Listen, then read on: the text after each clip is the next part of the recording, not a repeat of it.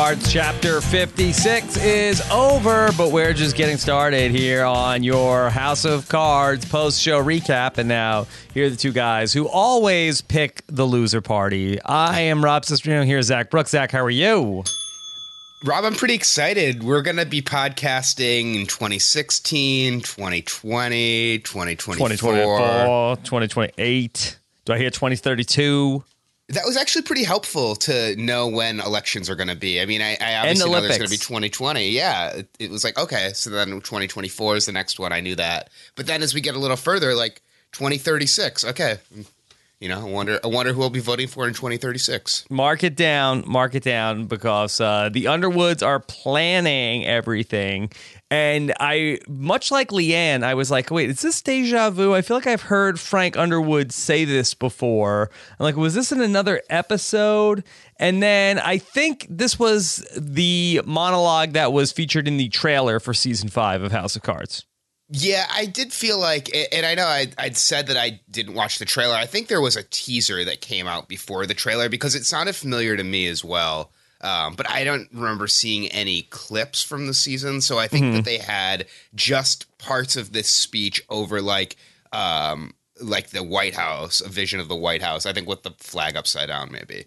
Okay, so we have a lot to talk about here in this podcast because we are going to be going through the next three episodes of House of Cards. Yet we've only watched chapter fifty six. We're gonna do this. So if again, if this, if you're nervous about getting spoiled on stuff, we've only seen chapter fifty six. We will break. We will then come back after we watch chapter fifty seven, and the same thing for chapter fifty eight. So three episodes here in this this podcast. Uh, we'll try to timestamp those as well. Time Doug stamp those things as well, so you can uh, bounce around uh, if you need be. If there's a particularly uh, juicy episode you want to skip ahead to, we wouldn't know, but that's what we'll do. And of course, you can subscribe to our House of Cards recap podcast at postshowrecaps.com slash HOC iTunes. All right. So the Frank Underwood administration, I think, was, uh, you know, the rumors of its demise may have been premature, Zach.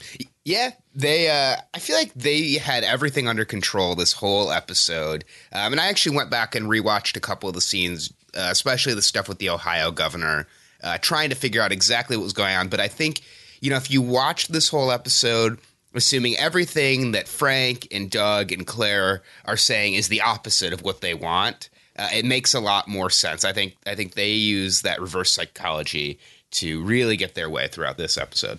To me, though, why were they messing around so much in the previous episode where they just sort of like waited? They had like the, basically they had like this uh, really great backup plan, but plan A was not great.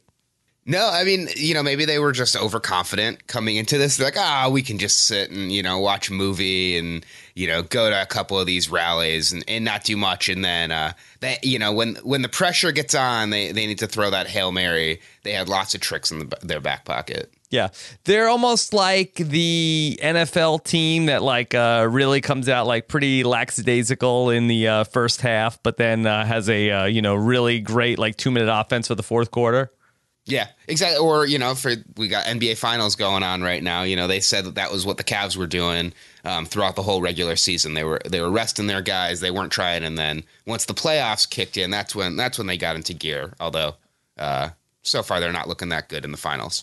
So maybe okay. not the best metaphor. Who knows? Who knows by the time people listen to this? Okay, yeah, but, it might be over. Yeah. Anyway, Zach. So uh, we'll we'll see uh, that Frank Underwood. Uh, oh look, we're just gonna half-ass it uh, in the first place, but if all hell breaks loose, uh, we've got one hell of a plan. If it looks like we're gonna lose. Yeah, and I mean they must have had some of this stuff set up. I mean they have the guy's house in Tennessee uh, and, and, you know, and we can talk about if that was completely set up by Frank or if there actually was uh, maybe maybe some sort of terrorist plot beginning to develop there. Um, and you know, it seems like they had a lot of a lot of these things in the works just in case, kind of a, a fail safe switch. Okay, so uh, let's get into all of that here from uh, chapter 56. And so um, it looks as though that where I thought that maybe Frank Underwood was going to outright lose the election in the previous chapter, and then he was going to have to uh, somehow pull out the win after a decision was made, it looks like that we are going into some state of circa 2000 limbo following uh, the events of this episode. Yeah, uh, and we're getting deja vu from 2000. It seems like, and we even had, you know, Frank mentioned that he, you know, he said, "Oh, do you think I didn't learn anything from Al Gore?" So, uh, even referencing Al Gore and, and, some some actual real politicians uh, and, and real presidential candidates. Yeah, of course that we you know have said that many times that the Frank Underwood, the House of Cards timeline really veers off from you have to pretend like uh, there was no Obama in 2008 and uh, you ended up with Walker being the Obama in this alternate reality. So I guess that's the official point where we veer off because now yeah. I guess we have confirmation of uh, George W. Bush in this reality. Yeah, I think that um, I think they did have references to him in a previous season as well. Okay, so that uh, now now we know in the alternative history of the United States uh, via House of Cards. But just to uh, go back to that point where Leanne was talking about deja vu, I mean, was that the what she's referencing? That is that like they were just like tipping the cap to say, yeah, isn't this just like 2000? Or do you think that that's going to be some sort of a plot point, or are they trying to say something about Leanne's ability to experience deja vu and Doug has never had that? Yeah, that was that was a very strange scene. Um, it, it kind of came out of nowhere, and it's like, is is Leanne hinting at at you know feeling like she's been through this before, and why can't you know why is Doug so taken aback by the fact that um, that she mentions deja vu? He's like, what? Why would I?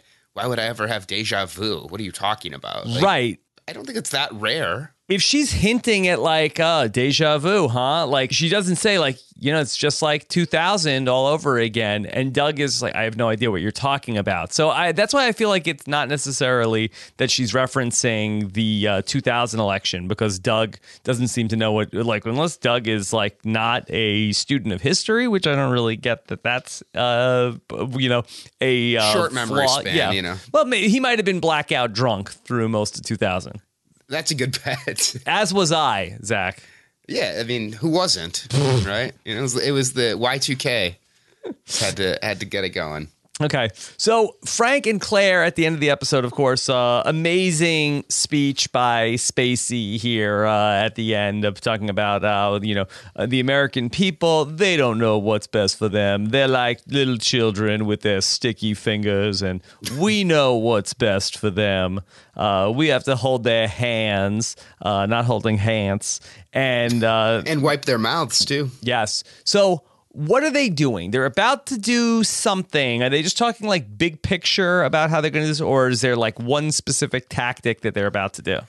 Yeah, I feel like they have, you know, some sort of bombshell that they're going to drop to make people not vote anymore. I mean, like it seems like they just want to get rid of term limits and they talked earlier in the episode looking at the picture of George Washington and they said, "Well, he can't help us. He he invented term limits." So, um, you know, I I guess they're gonna, you know, they're gonna do something where they say it's not safe to vote anymore, and democracy is not safe, and we just need to all be under wood for the rest of our lives. And yeah, yeah, I, I, I don't really understand how they can make that jump, especially because they haven't even won the election yet. I mean, like he still con- he still has conceded the election at least privately to Conway, so. Mm-hmm he still has to win 2016 before he can start thinking about 2036. Right. Um, I guess what they're going for though is this dynasty and and legacy, like we were talking about in the last podcast. You know, building the Underwood legacy is uh, really what it's all about for mm-hmm. uh, Frank and Claire.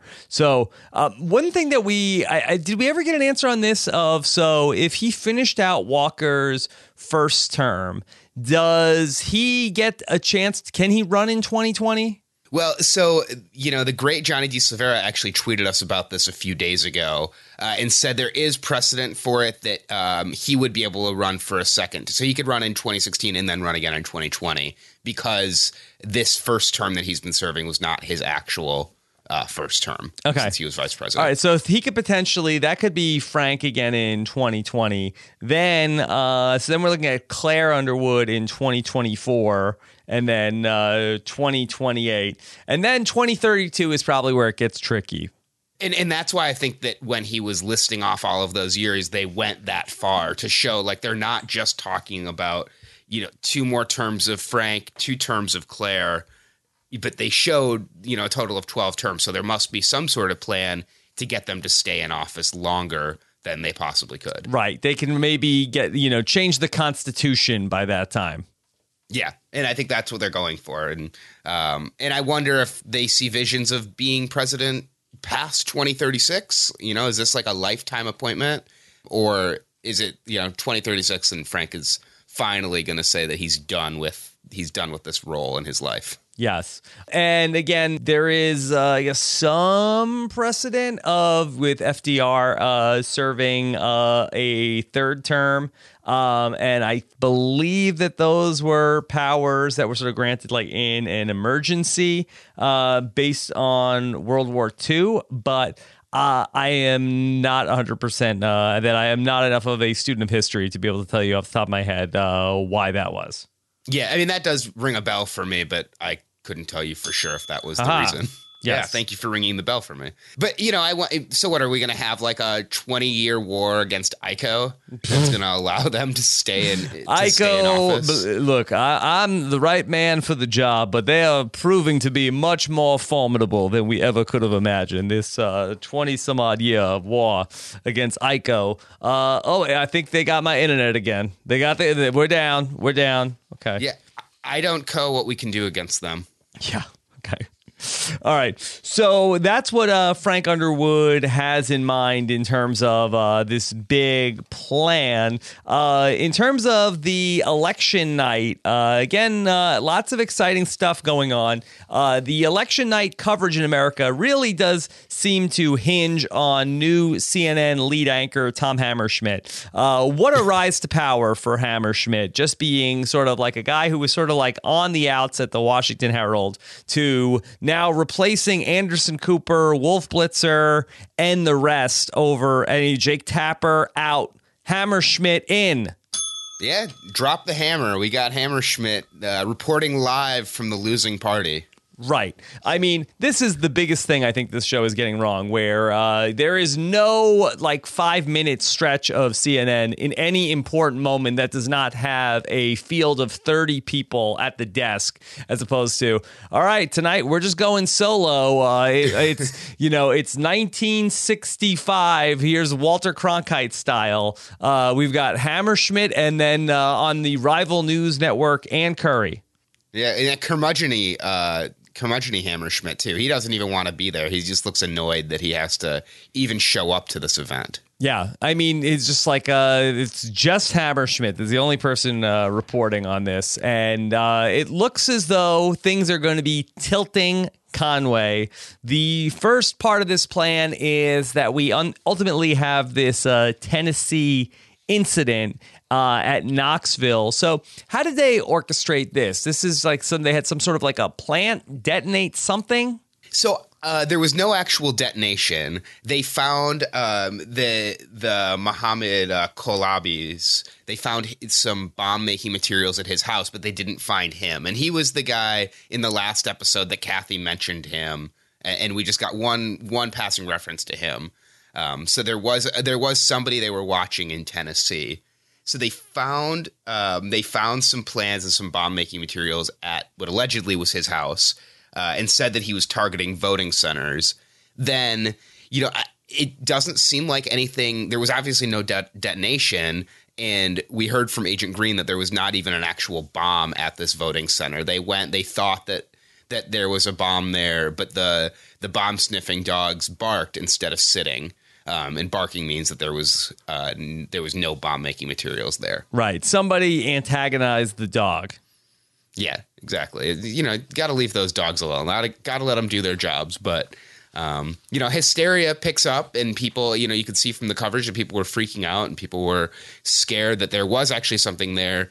And you know, just like Frank and Claire said at the end of the last season, fear is their ultimate weapon, and they're they're driving up the hysteria, driving up the panic, uh, and that alone is, is building and, and making the the country feel unsafe and feel like they they need to do something, and, and that's why we're seeing the the trickle down effect through all these other voting centers. Now, Zach, going back to the first scene of House of Cards, we know Frank Underwood is no friend to the canine population. Oh, that's yeah, that's that's a good point. He uh, does not not Dog a fan of the dogs. I wonder- apocalypse. It's coming. Yeah, yeah. coming. He uh, he thinks that the dogs are trying to take over. Probably. yes. Well, he put that threat down, uh, both then and now. All right. So, well, this is well now he's out trying to hype up the threat, and uh, they ultimately end up uh, really pulling a number on who is it? this is the governor of Tennessee. Yeah, yeah. We see a lot of governors. We see the Tennessee governor. We see the Ohio governor, and and I don't know if we got a last name, but his name is Mitch. Okay. Yeah, Yeah, Mitch we from Tennessee. Mitch on the Tennessee. phone. I, I do like it that basically any governor, it's almost like Star Trek that basically like any of these like captains, like uh, from a bridge, whoever they're talking to, you sort of like have the person like right there, or like, uh, all right, put them on, and you just can go live from your desk at any point. Yeah, it's a uh, it's a media media savvy world out there. People can just we are all set up to to Skype in. I mean, Conway showed that you can Skype whenever you want and for however long you want. Yeah, it's so a Pollyhop world. There we go. Yeah, Pollyhop. We're just living in it. Yeah. And uh, ultimately, that uh, he ends up like uh, Underwood is telling him not to do it. Uh, Agent Green is on the move, and they're saying like, uh, like basically like implying that he should do it, and uh, he's eventually going to hold suspend Tennessee, which I think then ultimately I would have put Conway over 270, and then that puts a lot of other states into play. Yeah. And I really, really like this scene where we've got the phone call between Frank and Mitch uh, with Agent Green there. And Frank, you know, when they cut to him, he's just like sitting there editing some paperwork, rolling his eyes, and just very casual talking about, oh, no, we can't close the centers. That would be terrible. Mm-hmm. Uh, and Green is like, no, we have to close the centers. And it was just like a really, like, it's just fun to watch the theatrics of this and know what's actually going on, but Mitch just has no clue. Now, up until this point, uh, things were going pretty well for the Conways. Uh, you know, starting with Will Conway, uh, he ends up waking up after his marathon Pollyhop session, and uh, you know, Schmoopy is uh, besides himself. Boy, uh, Schmoopy Conway is out of control. I mean, she is she is ready to uh, pounce on the president, but he's not president yet. Not yet. Boy, They uh, they might be popping that champagne a little bit too early. she was, uh, you know, all worked up and ready to go. Yeah. Uh, and you know, Will Conway, this dude has a lot of energy. So he does a 24 hour Pollyhop session. Yeah. Then he had just gotten back from a run. Oh, he went running. That that's what they implied. He was in workout clothes, Oh and it seemed like he had just gone running or, or doing some sort of workout.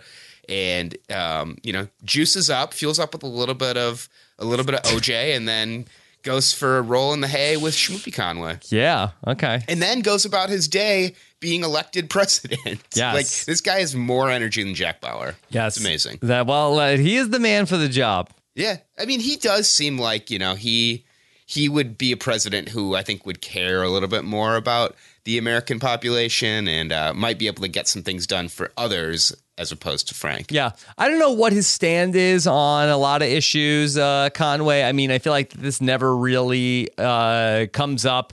No talk of where uh, Will Conway uh, stands on any sort of like. We don't know his economic policy. We don't know his views on uh, social issues. We really only see him on you know one issue, which uh, comes up on the show is sort of like uh, national defense.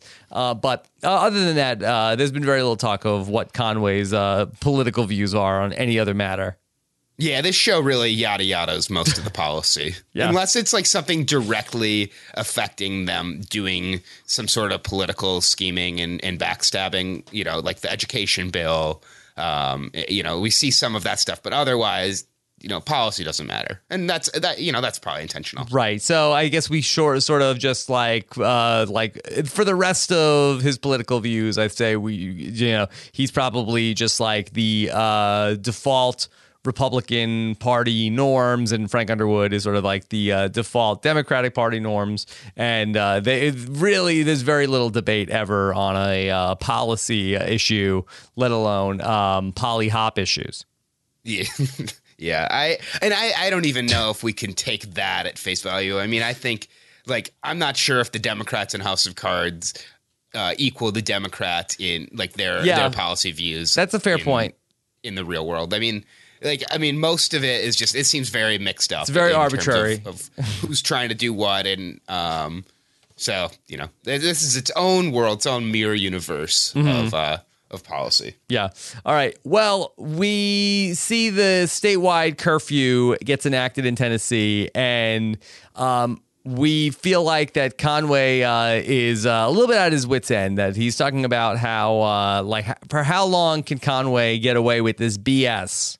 Yeah, he. I mean, he cannot believe that Frank is still just doing doing his tricks. I don't know who he thinks he's going up against. I mean, this is Frank Underwood. Do you really think he's going to quit?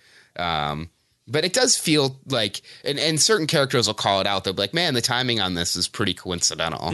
You know that, that, that all of a sudden you're about to lose. It's like it's like you are you are down to your last shot, and all of a sudden there's this terrorist incident. Well, I feel like that Conway is beginning to like at that point he realizes where people are like, no, it'll be fine, it'll be fine, and then he ultimately uh, just is like, uh, it's like it's not going to be fine. Like we, you know, who we're dealing with. Yeah. But you know, it, but then he seems like he's calmed once, uh, and seems very relieved once uh, he does get that concession call. Although I think this this Mark Usher guy, who is uh, the usher in the Conway campaign, he seems like he is very skeptical throughout this whole uh, episode of what's going on. Why does he have to make all his calls from the bathtub? Is that like his thing? I don't know. I, I noticed that too. It, it seems like that's like a terrible place to make phone calls because it'd be so echoey in there. Yeah, you It's like whenever you're on the phone with somebody and you walk into the bathroom, they can always tell because it gets super echoey. Yeah. So I don't know if he's just like uh, making all these calls like behind the Conway's back, or that's just like uh, his office in the uh, Conway compound. Yeah, they didn't want to spring for the nicer suite. They're like, oh, we can just use the bathroom. It's like a two bedroom. Yeah, why not? All right. So um, we really see things are looking pretty dire overall. Um, that everybody's just like hazing Seth. Uh, the the whole election day of like, looks like you're gonna lose. You're gonna lose. Uh, you're a stupid loser, Seth, and you're never gonna work in this town again. And you know, Seth puts on a brave face. Yeah, I think you know Seth. Seth is looking for what his his next opportunity potentially could be if they do lose, and uh, we get we get some interesting conversations between um, Sean and Seth, where Sean is saying, you know, you're still after you guys lose, you're still going to have a couple months in the White House. You could leak information to me, and we could have some kind of partnership going. Yeah.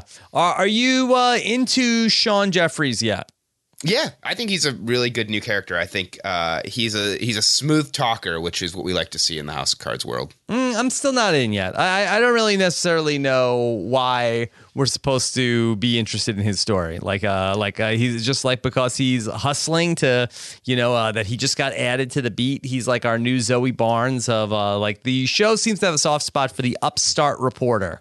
Yeah, I mean, I I always root for the hustlers, so um, I'm ex- I'm excited that we're finally going to get some hustlers on TV. I gotta say, Okay. uh, and he's I mean, compare him with Hammerschmidt, he's much more entertaining than Hammerschmidt, and like. You know, like it, it's a great dichotomy between the two of them. He's like a, a cool, hip, smooth talking style guy, and then you know Hammerschmidt with his like off white dress shirt, and can't wait to get his uh, sport coat off. Okay. So he's bringing in the millennials. That's uh, what the uh, Sean Jeffries character is. Exactly. Okay. Yeah. I mean, we- we've got we've got Sean Jeffers, we've got an Usher. I mean, I feel like we're we're getting all of the. Uh, I mean, I guess Sean, Sean John is the uh, that's the brand, but we're getting we're getting lots of hip hip characters on this show. Hip new characters. Is. Sean John that hip? It was at one time. I mean, is Usher that hip anymore? I think both at the time that uh, Al Gore was trying to uh, contest the 2000 election. I think that all those things were popular. Yeah. Okay. Or you know, or we've also got Alshon Jeffries too. yeah. Don't forget about him. Yeah, not as popular as a couple years ago, right? Yeah, we you know throwing it back just a little bit. Fantasy darling, uh, Alshon Jeffery a couple of years ago. All right. So uh, Macallan gets pressured by Doug uh, pretty hard in this episode uh, as they're trying to get the Ohio governor on board with closing down some precincts. So, first, we end up seeing Doug uh, really uh, lay into Macallan. Yeah, and Macallan is so like he just doesn't want to do anything. He's like a kid that's dragging his feet when you're trying to get him to go to school or something. He's like, "Uh, where's Leanne?" You know, he's kind of kind of almost like Mike Ehrmantraut a little bit. Mm-hmm. Like he just he just is very uh very grunty. Yeah. And he's also very chicken little in terms of like, uh, we saw him with uh, Frank Underwood a couple episodes ago, and he's like, We're screwed. It's over. I don't care. I'm out of here. Like, nope, no, no, no, you're not going anywhere, Macallan. Yeah, relax, relax. You just got to talk him off the ledge every once in a while. And I think we're going to get some Leanne talking him off the ledge in the next episode. So we see Doug then with the governor of Ohio. Um, that uh, he is uh, no Kasich, no.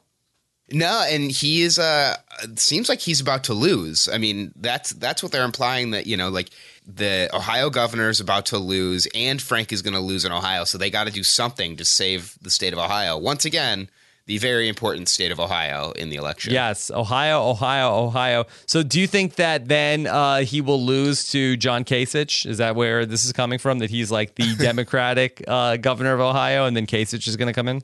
Oh, maybe. I mean, you know, maybe they like the actual Kasich is going to be on the show. Yeah, Why not? that would be good. it seems like they mix they mix reality and uh and fantasy on this show quite a bit. So They do in terms of like news people, but you know, they, we don't have like uh, you know Elizabeth Warren showing up to like uh, like uh, have a meeting with uh, Frank Underwood.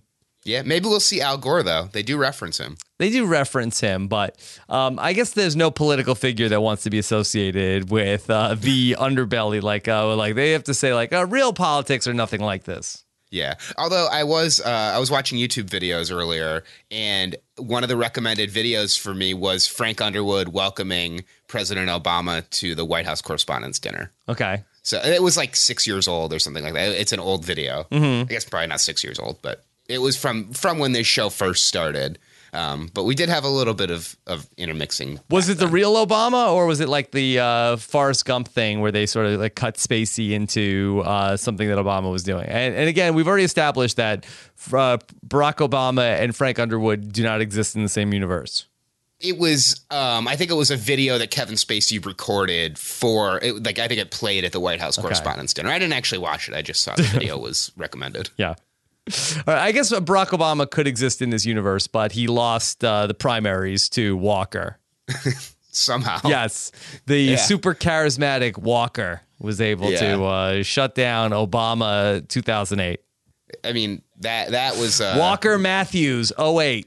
Yeah, he walked right into the walk uh, to the Walker House. Yeah. White House. Okay. Yeah. Um, so once Pennsylvania goes to Conway, things are certainly uh, looking grim for the Underwood 2016 campaign, where they were sort of trying to crunch the numbers, and it was where if Conway won Ohio and Pennsylvania, he would win. Underwood only needed one of them, but once Pennsylvania went to Conway, then uh, things looked bad. And uh, we saw at the Underwood headquarters the announcement that concession is inevitable. We fought the good fight. And even Frank Underwood calls up Conway to concede. Now, Frank Underwood tells us, uh, Do you think I didn't learn anything from Al Gore? But what is he going for here? Why call up to concede? To show that he wasn't part of uh, all of these shenanigans going on? Yeah, I think to uh, you know to distance himself from from everything that's going on and say, "Yep, you know, you won fair and square. I've accepted defeat." Um, in that way, when he's actually not accepting defeat, he- he's got a little bit of uh, plausible deniability. So, what did he learn from Al Gore? Uh, I guess that you can uh, keep fighting these. Uh, you can keep fighting these political battles after election day, and, and see if you can see if you can turn things around. If you can, um, you know, get a little bit of skepticism in in uh, the voting process. Hmm. I don't know. I mean, you know, may, maybe you have a better idea. That that was what I got from it. But Al Gore didn't win, so I mean, I don't think that Al Gore conceding in 2000, I don't think that that's looked at as like a strategic move of Al Gore was able to buy himself some time uh, because of the Florida vote. Uh, I again, maybe you know this is another thing that I'm just not well versed in, and maybe there's uh, some uh, talk of you know something different that went on, but I don't remember that being a uh, a thing in 2000. Maybe what Frank Underwood is saying that uh, Al Gore has taught me one thing: it's that sometimes you have to deal with an inconvenient truth, and that's why. Uh, and Al Gore invented the internet, and I've got my guy Macallan right now hacking the internet. Oh, yeah, maybe maybe he was referencing the internet. That, I like that theory a lot. Um, you know, or maybe in this this split off timeline, Al Gore, you know, pulled a similar tactic and actually did Oh. win. He ended up getting Florida, and this is like a uh, like a man in the high castle version of America, mm-hmm. where Al Gore won, and then Walker won, and then But Underwood didn't we say that there was a President Bush? So what happened? Did Bush then come back and beat Al Gore in 2004? Yeah, sure. Let's say that. I mean, Wow, it's, I mean, wow what, a, what a who knows? complicated narrative uh, this is in House of Cards, where Al Gore won in 2000, then Bush came back and beat him in 2004, and then Bush was bad, and then uh, then Walker is able to beat Bush after his first term, so uh, like his father. I mean, is it really that inconceivable based on the fact that we have a South Carolina representative who, in just a couple years, became president? He's, I mean, anything is He's such a possible in this political star, uh, Frank Underwood. That there's uh, he just is going uh, to the very top very quickly. A meteoric rise for Frank Yeah. Underwood in but like uh, four years. But in terms of uh, this Al Gore stuff, uh, is it just like the show, uh, like constantly is just like keep saying to us, like, isn't this just like what happened with Al Gore and George Bush? Remember that? I guess I just don't feel like it's that similar. I mean, this isn't like I mean, this is like they're closing voting centers, and there are going to be all these lawsuits. Uh, it seems like for people where they feel like there is voter intimidation and voter suppression, and they're going to call the results into question. But I mean, how questionable can the results be? What are they going to end up having to do, like a, a special election, or you know, I, I don't know where exactly Frank's plan is going with this, but the the chips seem to be falling exactly where they want in terms of getting these governors in line. Yeah, the plan it seems to work even better than they expected because by the end of the episode, there's all these other states that like uh, New Jersey can't confirm their results and Hawaii can't confirm their results. So wh- why are all these other states uh, piling on?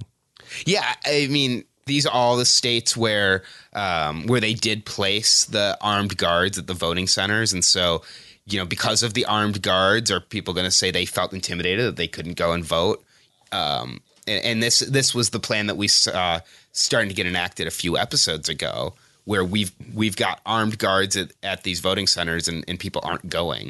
So, you know, is that is that was that the plan the whole time? I mean, uh, it just seems like could that get traced back to Frank Underwood? Uh, I have no idea. I guess uh, we will have to wait and see how that goes. Uh, why does Hannah Conway have to give the speech the next day as everything is uh, still muddy? Again, I can't imagine the scenario where, uh, I- again, I think that Hillary Clinton, Bill Clinton is a little bit different uh, because Bill Clinton is a former president. But like, could you imagine where if this was like, um, like, would Laura Bush have given this uh, the next day of like, well, you know, my husband doesn't want to comment on this yet, but here is uh, my official statement.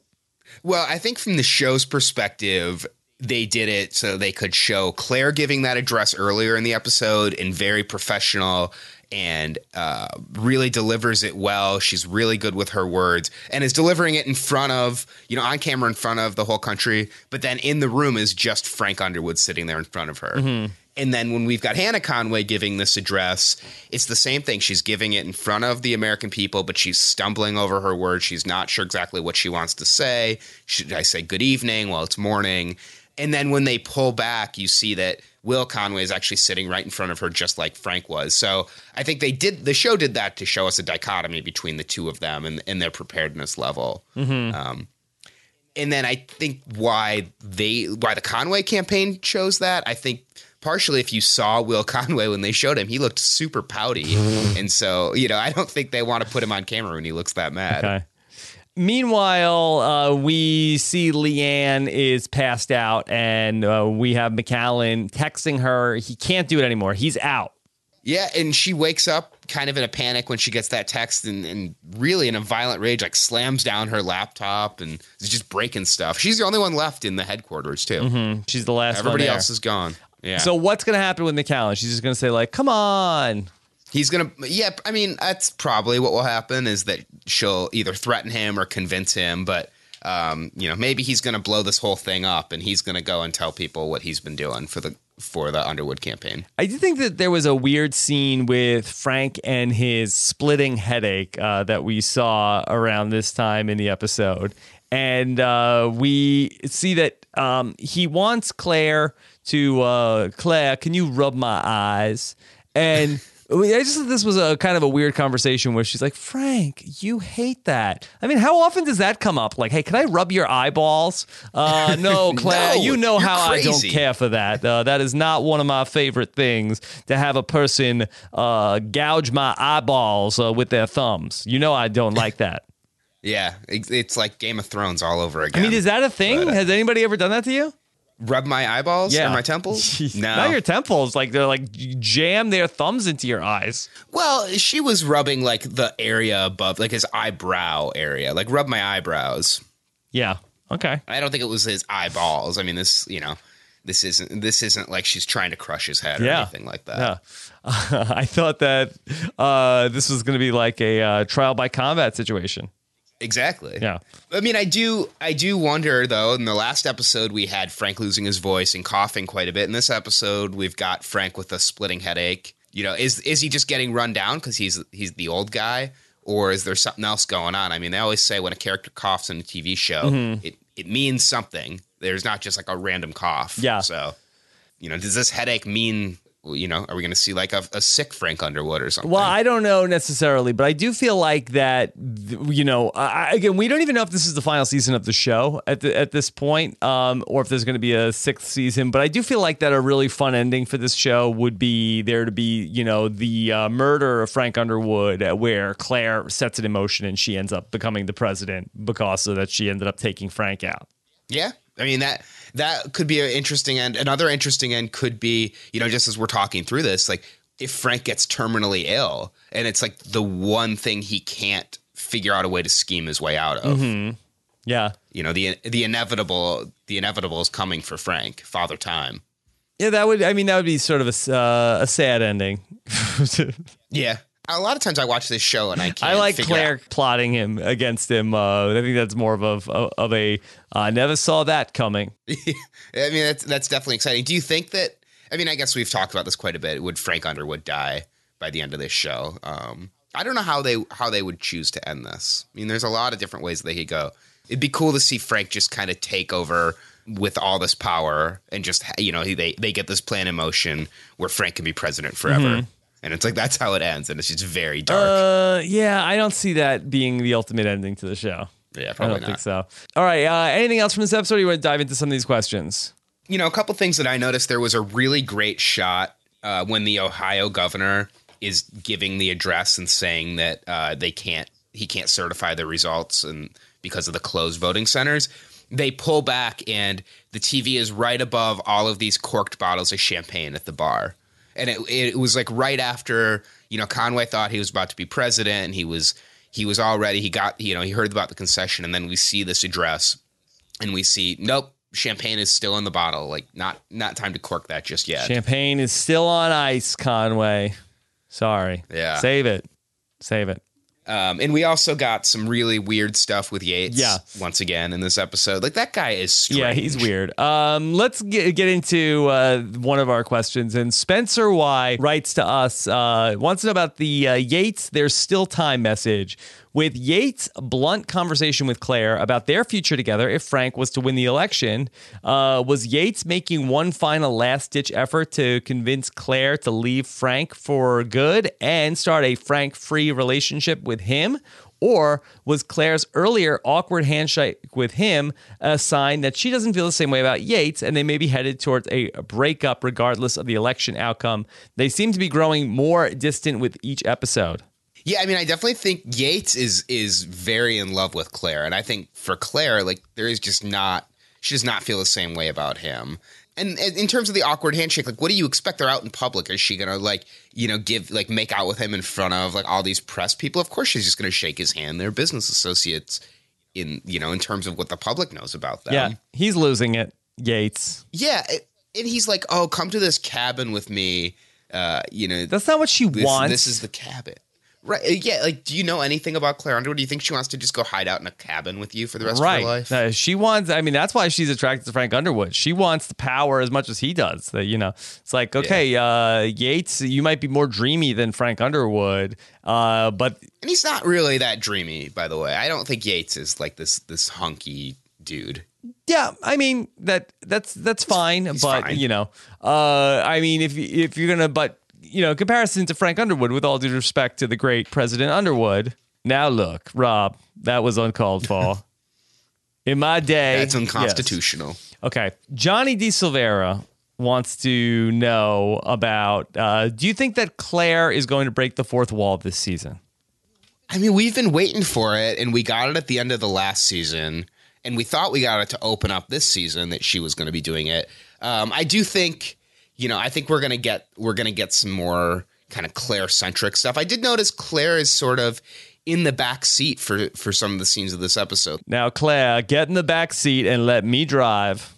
exactly. Yeah, she uh she needs to she needs to just sit back, but no, she should be you know, she should be up in front. She's an equal partner in this and she wants to be an equal partner and, and Frank tells her she's an equal partner, but then Frank's delivering this long monologue about what they're going to do in the future and then she goes and opens the door and invites Doug and Leanne in. And I just feel like there are times when we see, you know, Claire is second fiddle to Yeah. Frank. Uh, where is Doug versus Leanne going? Is it Doug versus Leanne or Doug plus Leanne? There was a, a nice little embrace between them where she puts his her hand on his arm. I was like, hmm, you know, Doug does like the uh, the brunette ladies. So, you know, could we see some? Are we going to ship some Doug and Leanne? No, Leanne? I'm not shipping on? that. Deanne. Uh, no, I'm not shipping it. Are you? I mean, you know, we've said that before, and then things happen. Oh yeah, like that. You know, would we see a threesome with Meechum? Yep, yeah, Mm-hmm. we did. So you know, it would not be out of the realm for this show to put Doug and Leanne together. Yeah, another power couple. Yeah, I mean, Doug's Doug's back on the market. I think Laura Moretti is out Sorry, of here. Laura, ready. Okay, uh, Yeah. voted out. Sorry.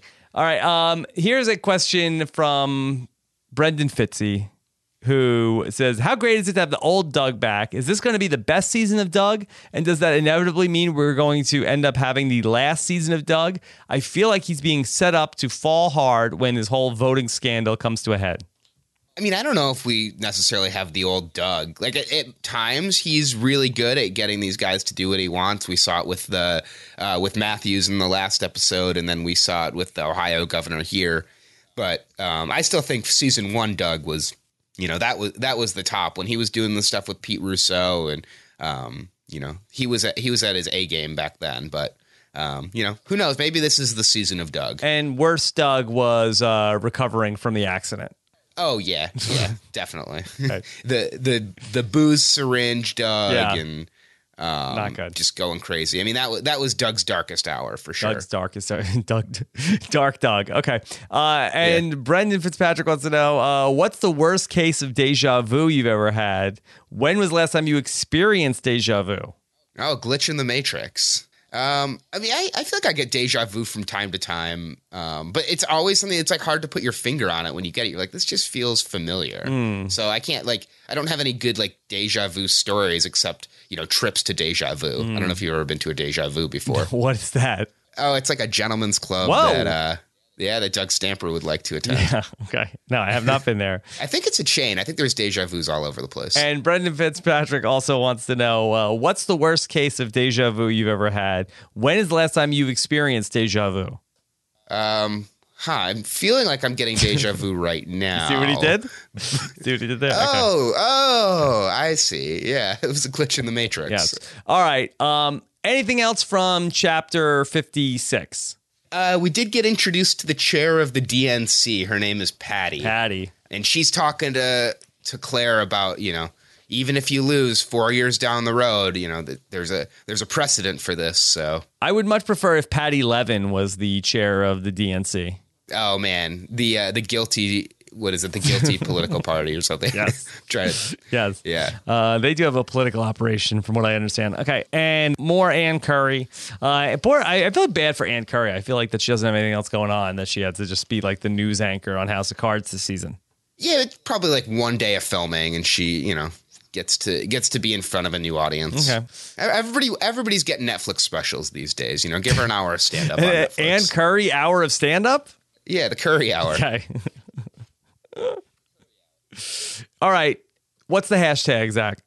Oh man, um, I mean, you know, Dark Doug is a good one. I think that's probably. I don't think we have any other uh, hashtags unless we go back to uh, Usher or Al Gore, uh, circa 2000. So uh, let's uh, go with uh, Alshon Jeffery. Alshon Jeffers now. Uh, let's, let's stick with uh, was it uh, Dark Doug? Dark Doug. Dark Doug.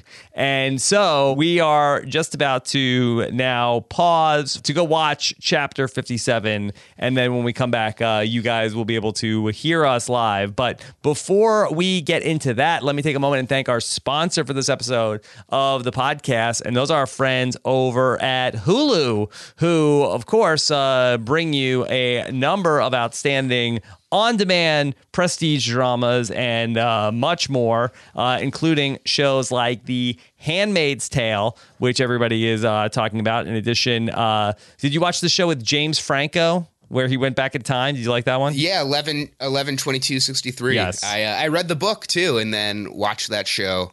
Talk about a dark Doug. that is a dark incident that happens in that show. Yes, uh, I like how when they went back in time that the, all the food tastes good. That- I think that was the thing that was uh, I, I wanted to. Oh, yeah. it really sparked my interest in time travel after that. I know. It's like, oh, it must be so much better way back. Well, how good is that burger? Uh, so Yeah. uh, you can check out all those shows and much more on Hulu. Hulu also has a new look and a new experience where you can watch all the originals in one place, like Handmaid's Tale, Harlots, and Casual. Full seasons of Fargo, Blackish, Empire, Fear the Walking Dead, Nashville, all exclusively on Hulu. But in addition, uh, they've got a new feature, live TV on Hulu. Now I'm interested in this because uh, that my cable bill is uh, through the roof, and uh, for just $39.99, you can add Hulu with Live, which includes limited commercials, uh, Hulu streaming plan, and 50 plus live and on-demand channels. Uh, watch sports including regional sports news other can't miss events uh, espn i'm not sure if you if you have over on uh, your news channels if you could watch uh, ann curry and tom hammerschmidt uh, like we see on uh, this show. Record live tv with cloud dvr enjoy all your tv in one place with the brand new hulu experience. Go to hulu.com and start your free trial today. That's at hulu.com all right. Zach anything else? That's great. Yeah, it's always best to do it live. So uh, it's a good thing that Hulu is uh, has got that now. still even still people do it live I mean, you know, like, live live events are the best. Nothing wrong with doing it live. All right, so we will be back in just a moment talking about chapter 57 of House of Cards.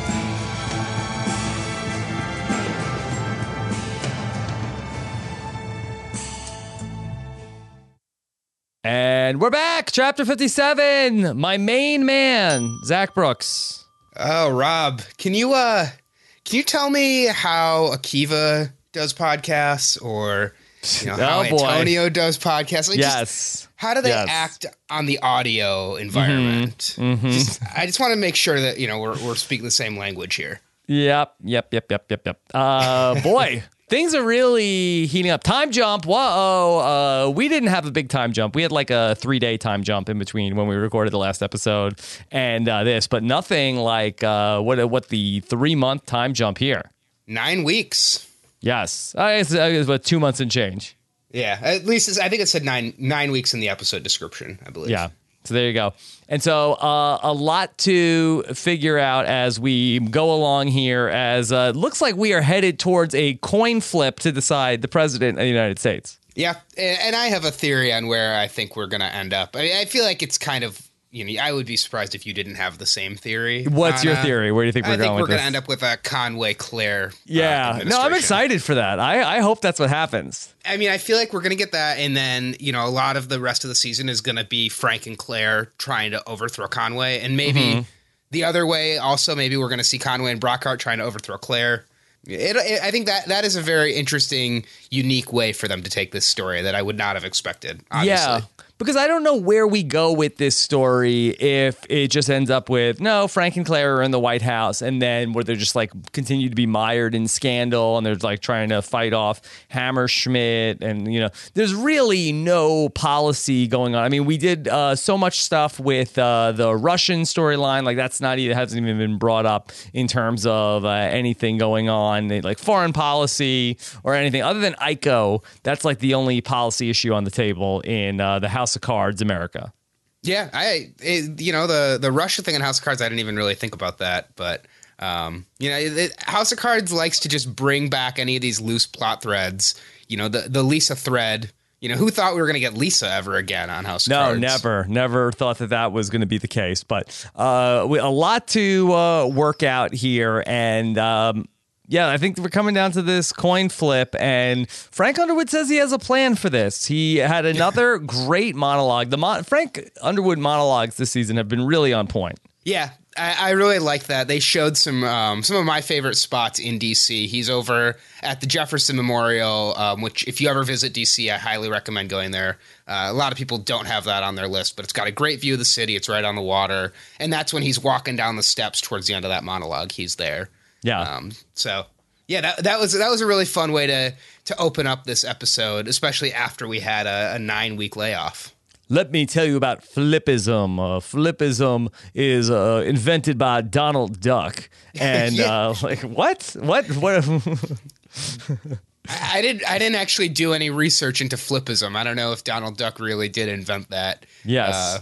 but yeah, nice to get a Donald Duck reference on House of Cards. I didn't have that one on my bingo board. Okay. Well, it is talked about on there's a Wikipedia page for flippism, and they do give uh, Donald Duck uh, the credit uh, from 1953. So uh, there you go. Flippism also says uh, an actual coin is not necessary. Dice or another random generator may be used for decision making. Oh, I wonder what we'll get. I mean, I I feel like a, a coin would be the most random. I mean, if they use some kind of like like random.org, mm-hmm. I, I feel like that could be hacked by Macallan or by by one of these other hackers. But you know, a coin, we get a real two face where it's a, a loaded coin or a double sided coin, and Double sided coin. Yeah. Could you imagine? I mean, uh, really, uh, th- how crazy would this be? Um, does Frank, as the incumbent, is uh, does he get to call, or is it where we have Conway, who's kind of the visitor here? Does he get to uh, call the coin? I'd assume it's like the Super Bowl where we get one one side has Frank's head on it and one side has Conway's head on it. Now, who flips the coin? Do we have like a, former president come out? Is it like the Speaker of the House? Who does the flip? Uh, yeah, it's got to be somebody honorary um, and and somebody unbiased. I mean, maybe maybe we get Donald Blythe to flip it. He seems like he's having um, he's having a lot of power these days. Or uh, or uh, you know, you bring back Garrett Walker. I think they should get Ryan Seacrest to come out and do the flip. Yeah, it'd be great if they get some some actual celebrity to make a cameo as the coin flipper. yeah. Well, I was pumped up to watch an episode of Morning Joe during this. Yeah, I wrote that down. Your your boys, uh, Yeah. Morning Joe, Joe, and on. Mika make an appearance here with Donny Deutsch on the panel. Yeah. So Yeah, it's uh it's it's really we're mixing we're mixing real world and, and the House of Cards universe now. Um, you know, you talked about Morning Joe. It's like it's like the show was listening and and they Yes, thank you for bringing uh. Morning Joe into the uh, House of Cards universe. Okay, so I, I mean, um, what do you think the chances are uh, that we get this uh, split ticket to happen? Oh, I, I mean, it's got to be really high. They they've just teased it out so much, and um, it just seems like from a narrative perspective, you know that that is where we're going. I I do think it's it's interesting because at the end of the episode, we've got that whole scene with uh, not Donald Duck but Donald Blythe, where he's talking about that he's not Uh, he's not going to block the filibuster. He's going to let them filibuster. So they're not going to be voting at the same time. Yeah. And so they haven't voted. I don't think they've voted Claire in yet. Well, it looks like the the House already voted. They, I mean, they came up with this 25-25 tie. Right. But the Senate hasn't voted yet Right. for Claire. Right. Um, but Claire, because it is a tie, Claire is acting president now. She's the acting president because, but uh, don't they need to vote on the vice president? I mean, I feel like Yeah. Donald Blythe is acting president. Yeah, I guess maybe you're right. They said the vice president was acting president, and then they showed Claire in like a power position. And so in my in my head, I keep forgetting Claire isn't actually the vice president yet. She's right. Still just they the still need to vote. Now, I think that there was some debate over whatever side won the presidency. They were going to vote in their vice president because uh, they felt like that was going to be what was best for the country rather than end up having uh, this uh, split ticket. And ultimately, you know, if that's not the case, uh, if we need to have the VP decided by the Senate, then they could be support to vote for Claire, and then ultimately not knowing who the president is. Yeah, and I think that's where we're going because they did say that Claire has the numbers in the Senate after after all of her work wrangling the votes throughout this episode. She she does seem to have the numbers at the end, and so you know I think we're gonna we're gonna enter into a vote for Claire being vice president uh, before we have the president decided. Yeah, It, it seems like that is not the best process. yeah, Um, I, and I, I mean, Frank says this is what's written in the Constitution. Uh, I can't believe that there's actually something in the Constitution where we could potentially have a situation where we have this split ticket. it's called the Twelfth Amendment, Zach. Yeah, I need to study up on my amendments. Apparently, Yeah, I didn't even know. I'm sure we have an email from you know one of our fact checkers letting us know all about the Twelfth Amendment. Okay, one of our uh, amendment experts that are out there. Yeah, correspondents that are out there. Yeah. So, I mean, really, a lot of the action is centered on Claire because uh, we see first, uh, you know, uh, a lot of stuff going on with Yates. Thirsty Yates. He's on another date. Yeah, Yates's date. Yates dates. Yates dates is right. Who's this woman? What's his problem? I don't know. And, you know, we didn't get a great shot of her, but did she look like Claire to you a little bit? She's got kind of that same look. Uh, certainly, she is a middle-aged blonde woman, so uh, Yeah, maybe that's, that's his about it. type. Yeah. um, I gotta, uh, although his type, I think, is flexible. Yeah, I think uh, Yates is a sensitive soul. Yes. And so for him to be cheating on Claire, like in broad daylight, uh, this is a bad move. I mean, I think that Yates should be pretty high up on the death draft right now. Yeah, but she did tell him to leave. Okay, that doesn't mean go and hook up with somebody else. Yeah. Yeah, I mean that and you know, he got caught on that live stream. I mean, she was watching him, but she looked I mean, you know, they they're they're all over the place. I think she was just interested watching him and seeing what what he's like when she's not around. Yeah. Okay. And for Claire, she is talking with people about how uh, in her meeting about a vote for her is not necessarily a vote for Frank. Is she doing anything that's sort of uh, duplicitous to Frank? Is, is she betraying Frank in any way? I don't think she's betraying Frank necessarily, but she is um, doing whatever it takes to win, which is the same thing that Frank would do. I mean, Frank would do whatever it takes to win. If this if the shoe was on the other foot, and they asked Frank, you know, is is a vote for you a vote for Claire? Um, you know, he would say he would say whatever these people want to hear. And so I think that's that's really what Claire is doing as well. And um, she, you know, she does bring up a good point. If Conway's in office, wouldn't you want uh, a Democrat in the office to to give him a check? But don't you see this as a potential issue if we end up with Frank loses to Conway and then Claire is the vice president and ultimately Claire eh, ascends to the presidency?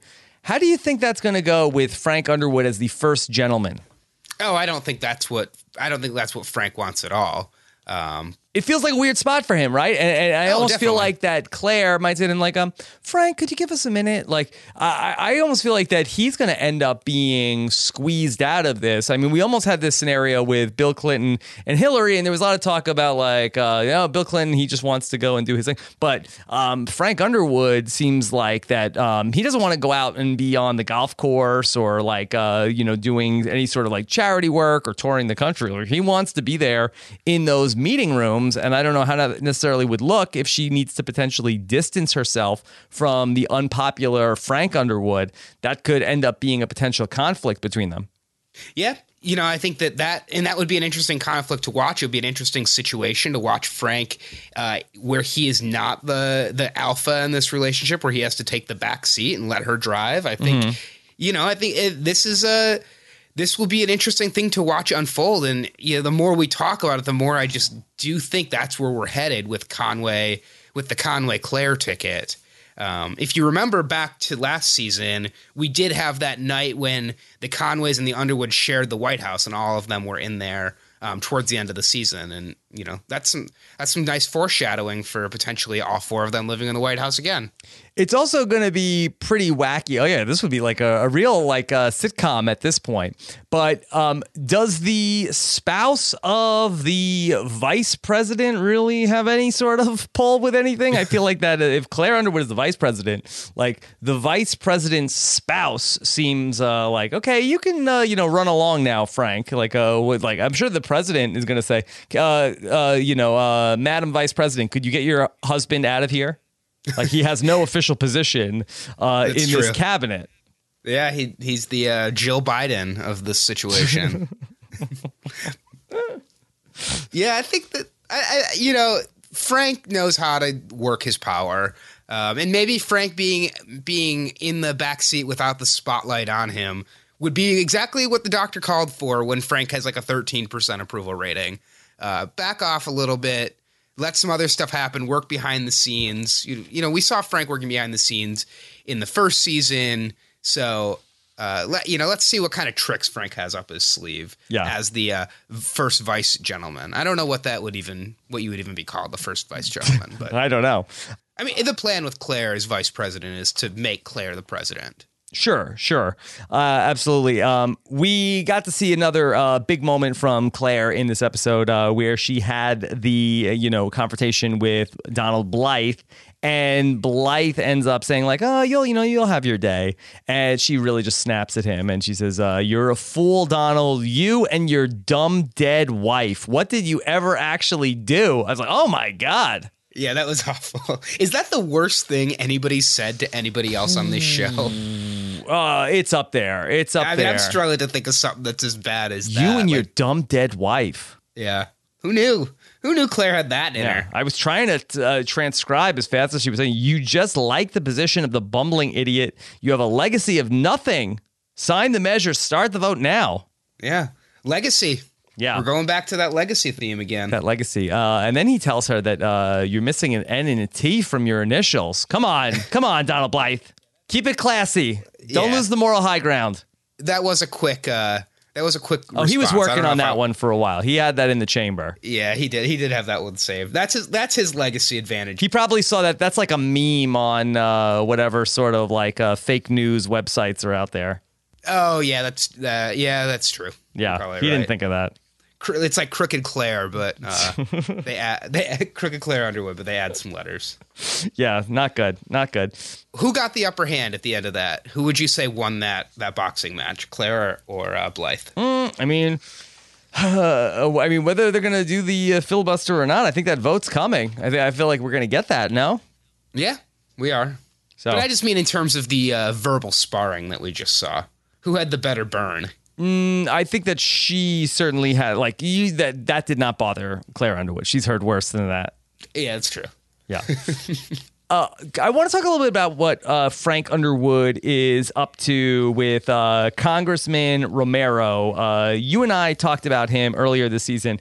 I that you were you had the uh, the right read on that. Uh, he is a Democratic Congressperson.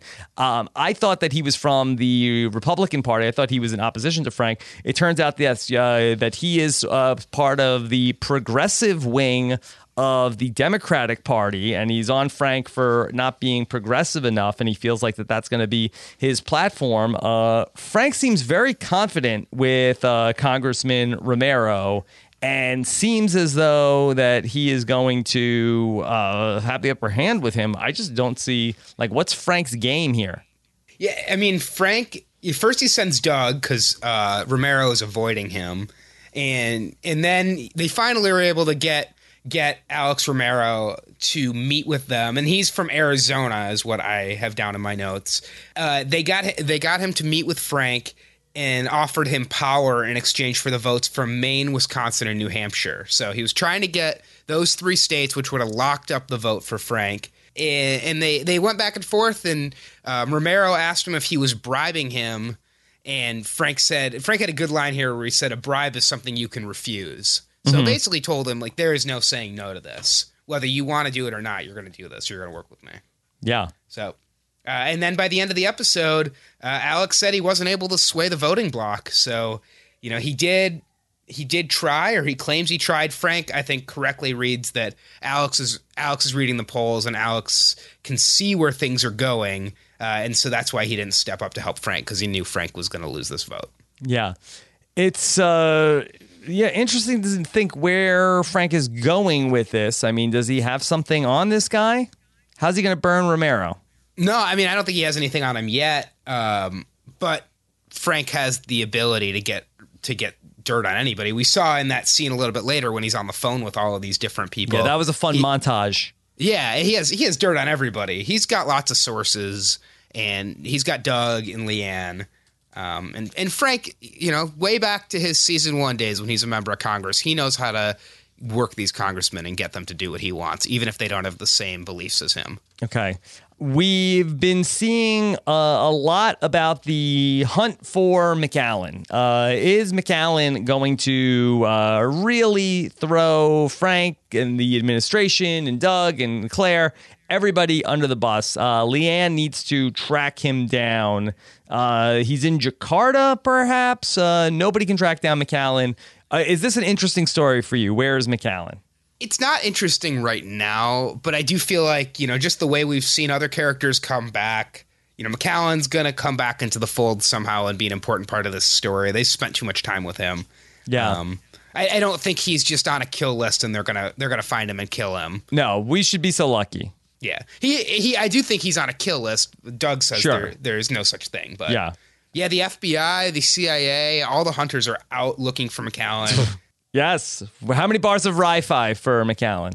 Oh man. Uh, well, you need a lot of Ri-Fi in order to do all of this hunting or all of this all of this hacking that he's been doing. Yeah but uh, for his storyline, I'll give it. I'll give him two bars of Ri-Fi. Okay, uh, Macallan blackmailing uh, the Underwood administration. That's not uh, something I'm super interested in. Like, is he gonna like have some sort of like document dump of everything going on? Um, I mean, that's sort of like we got enough, uh, you know, drama happening. Uh, we don't necessarily need to mess around with this. But what about Doug, who seems to be in big trouble, considering that Lisa? When was the last time we saw Lisa?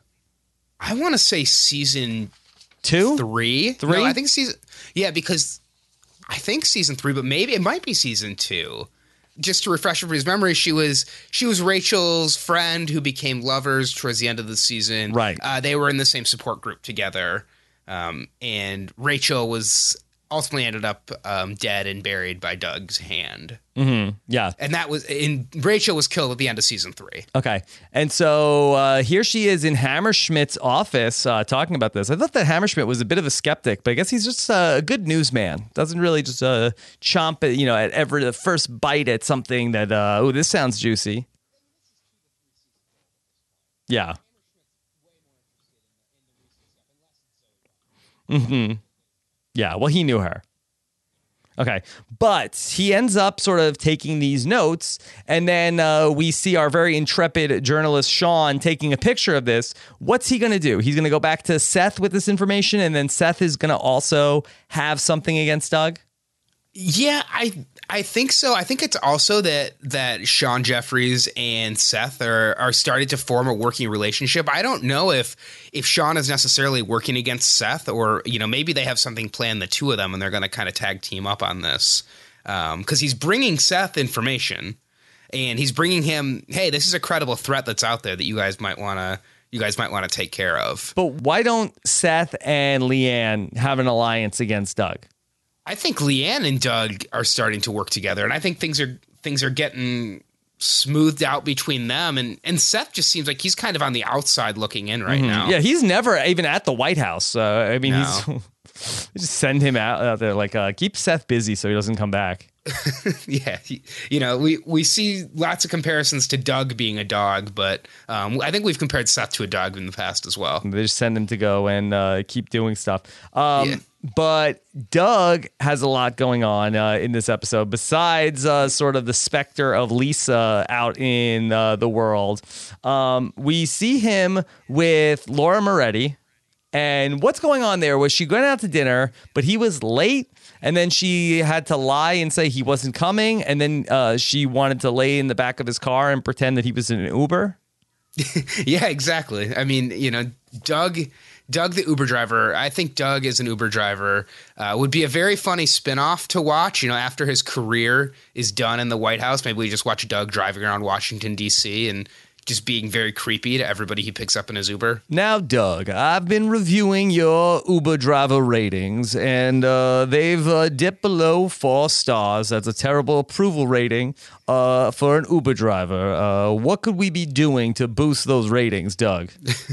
but offer some mints, bottled water, hand sanitizer, phone chargers. Mm-hmm. Yeah. you know, you got to give you got to give the people what they think they're entitled to. Give them what they want, Doug. Come on. Come on. Speaking of give people what they want, so after another uh, romp with Laura Moretti, I thought this was done. I thought we were done Yeah, with so Laura too. Moretti. Yeah. Um, what's come? Wh- how do we get into this uh, conversation? Uh, he wants to know what her deceased husband would do uh, for her. Yeah, uh, Doug's a weird guy, and that was kind of what I took from that scene. He's he's asking her like, what did what did he do that you liked, and um, you know what basically like what sex positions did he did you guys do, and how was the sex with your dead husband that uh, she still doesn't know he is pretty much responsible for the death of her husband. It, it's just it's just all kinds of creepy. Reset that. Re- reset that.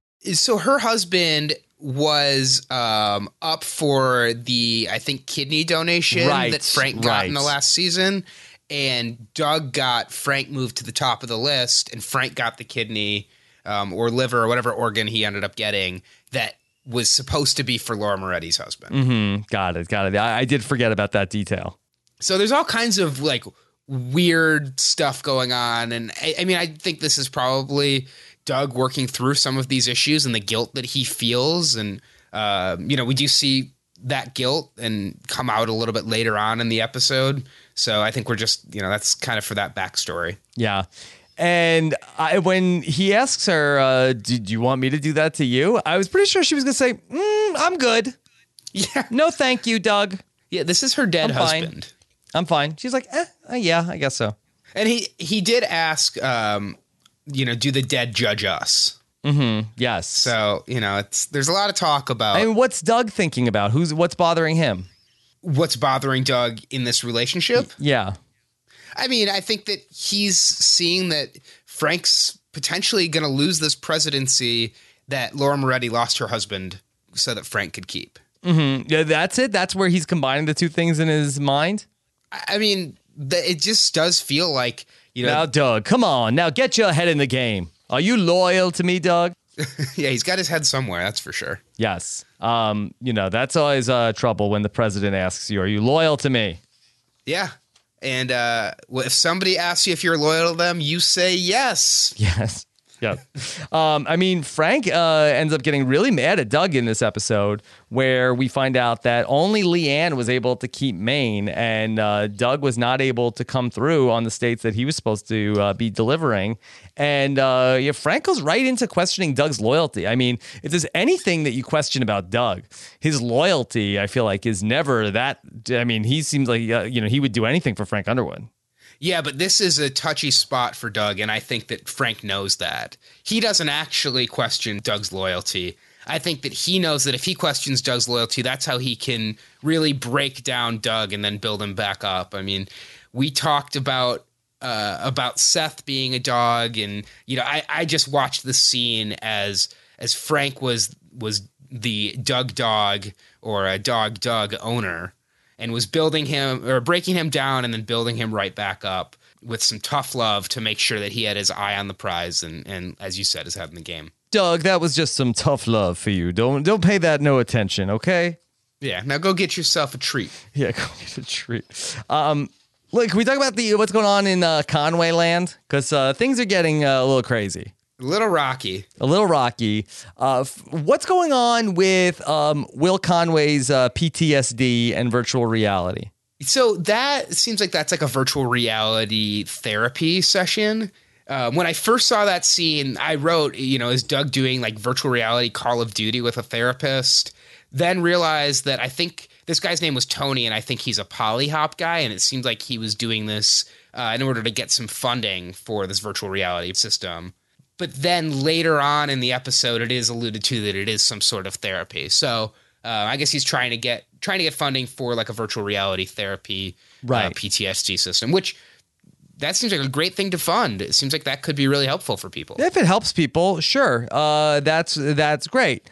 But uh, Mrs. Conway, Schmoopy Conway, she is she's not happy. Yeah, I think that things have gotten very tense. I think that the election results and waiting around when Conway thought he was going to be president and to have that ripped right out from under him, and now he might be president, he might not. He might have Claire as his vice president. He might have Brockhart. It, it's just all getting to him, and understandably so. I think you know anybody would be under a lot of pressure, uh, especially nine weeks of this going on. I can't imagine being in limbo for nine weeks. Now, are you buying into the marital discord of the Conways? Uh, Is that going to be a real thing? Yeah, I think you know as much as we saw marital discord with the Underwoods, I think this this job just takes a lot of uh, takes its toll on you and takes a lot of pressure on you. Are they still doing vlogs all the time? I have not seen them doing anything. I don't know when the last time they updated their social media channels were, and if you know nine weeks pass, people might already be done with whatever they were already whatever they were using. Right. You know, people have moved on now from Snapchat to Instagram. I guess so. Um, General Brockhart, don't see a lot of support for him on this ticket. Uh, there is no chance that we end up with a scenario with Frank Underwood as president and General Brockhart as vice president. No, we're not getting the uh, edit for General Brockhart. that you No, he does not have winner edit in this election. No, he, he is not going to win the VP spot. No, which is sad. Um, and Conway seems like he doesn't even like him. No, Conway even told him. uh so they had that interview, and they mentioned that the moderator was more interested in Brockhart. Uh, and then uh, they're standing outside of, of whatever this interview was, and Conway tells Brockhart that they need to divide and conquer. Yeah. So Conway is telling the general He doesn't like their, mili- their military strategy. That they well, and he's telling him a military strategy. I mean, this guy's a general. Like the general should be the one saying divide and conquer, and Conway's the one who's giving orders. Yeah. Although, I mean, Conway does have a military background. yeah, but he's not a general. Captain. Yeah, well, Close. It, it, a checkered background in the military. It seems like. Yeah. What else is going on here? Well, we did have uh, the return of Eric. I didn't recognize him, but uh, the it seems like Eric was the reenactor from the Gettysburg or uh, Spotsylvania episode, Right. Way back in season. I believe that was season. Two? Was it season two? Yeah. Yeah, I think it was right when we were first starting to podcast about this show. Okay. and he they talk about Augustus Underwood, who was Frank's great great great great grandfather, Right. um, many generations above Frank, uh, and they they talk about this while they're looking at the rebuilt Civil War model that Frank's put so much time into, and Eric is very impressed with.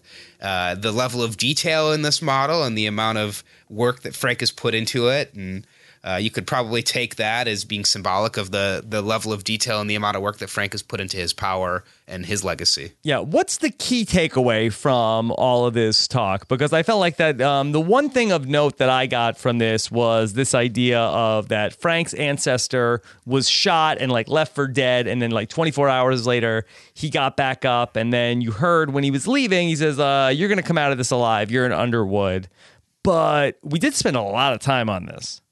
Yeah, and you know Frank looks like, especially at the end of this episode, and maybe at the end of the next episode, if he loses the coin flip, he might be the one who's left for dead uh, and somehow can come back out of it, just like his great great great grandfather. So he's resilient, just like the Underwood name. He is resilient. Uh, so Yeah. we'll see. Uh, we'll see what's going on. Um, Did you did you notice that um, they mentioned that Eric works as a personal trainer now. Yeah. And this is the second reference to a personal trainer that we've had this season. When Sean and Seth got drinks a couple episodes ago, uh, Sean mentioned that one of the people with them was a personal trainer in DC. And I just thought it was interesting that that was referenced twice. And so I wonder Is if the same guy?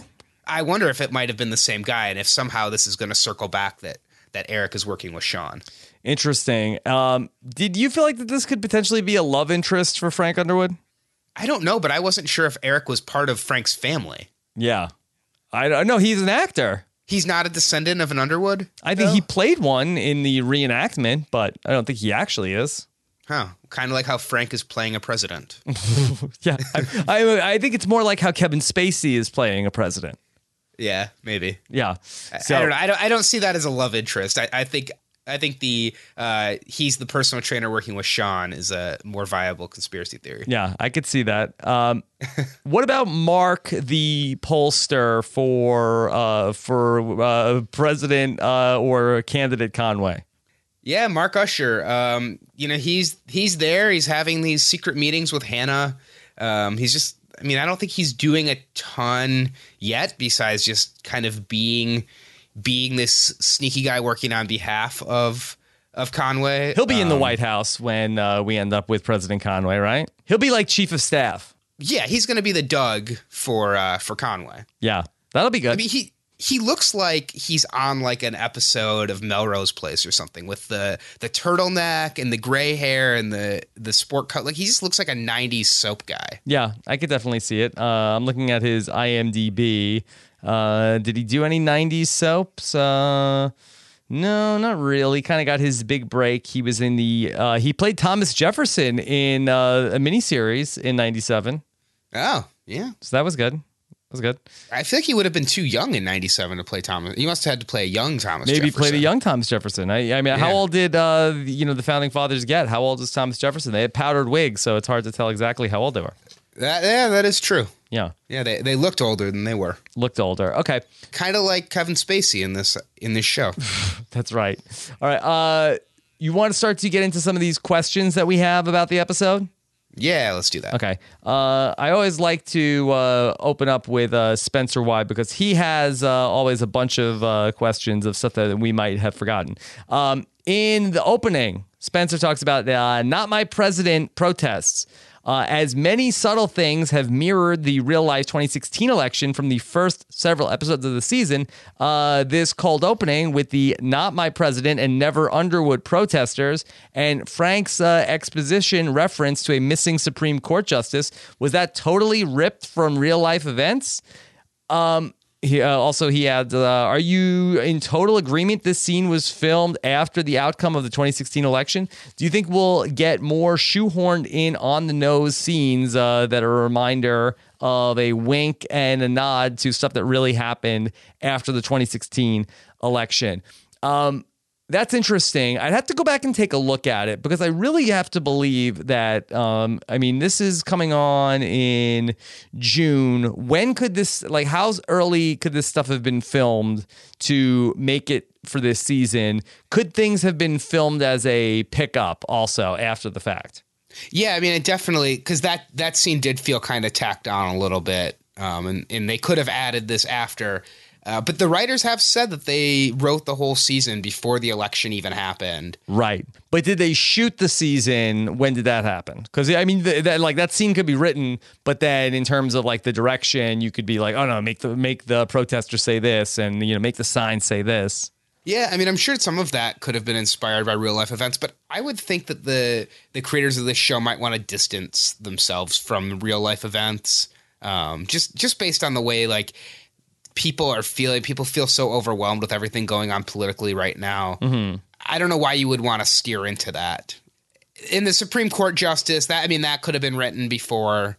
Um, and that that's something that we've had we've had the, the Supreme Court justice vacancy on the show for a few seasons now too. Yeah. I actually had forgotten about it until Frank mentioned it. Yeah. Uh, also, Spencer mentions uh, that the uh, guy who came to visit, creepy Eric Rawlings, uh, It was the Civil War reenactor. Uh, we saw him earlier this season. We tried to figure out why Frank uh, felt like he knew him. Uh, okay. Yeah, so that that's something that is like, is that the, is that the same guy? I wasn't sure if he was supposed to be or not.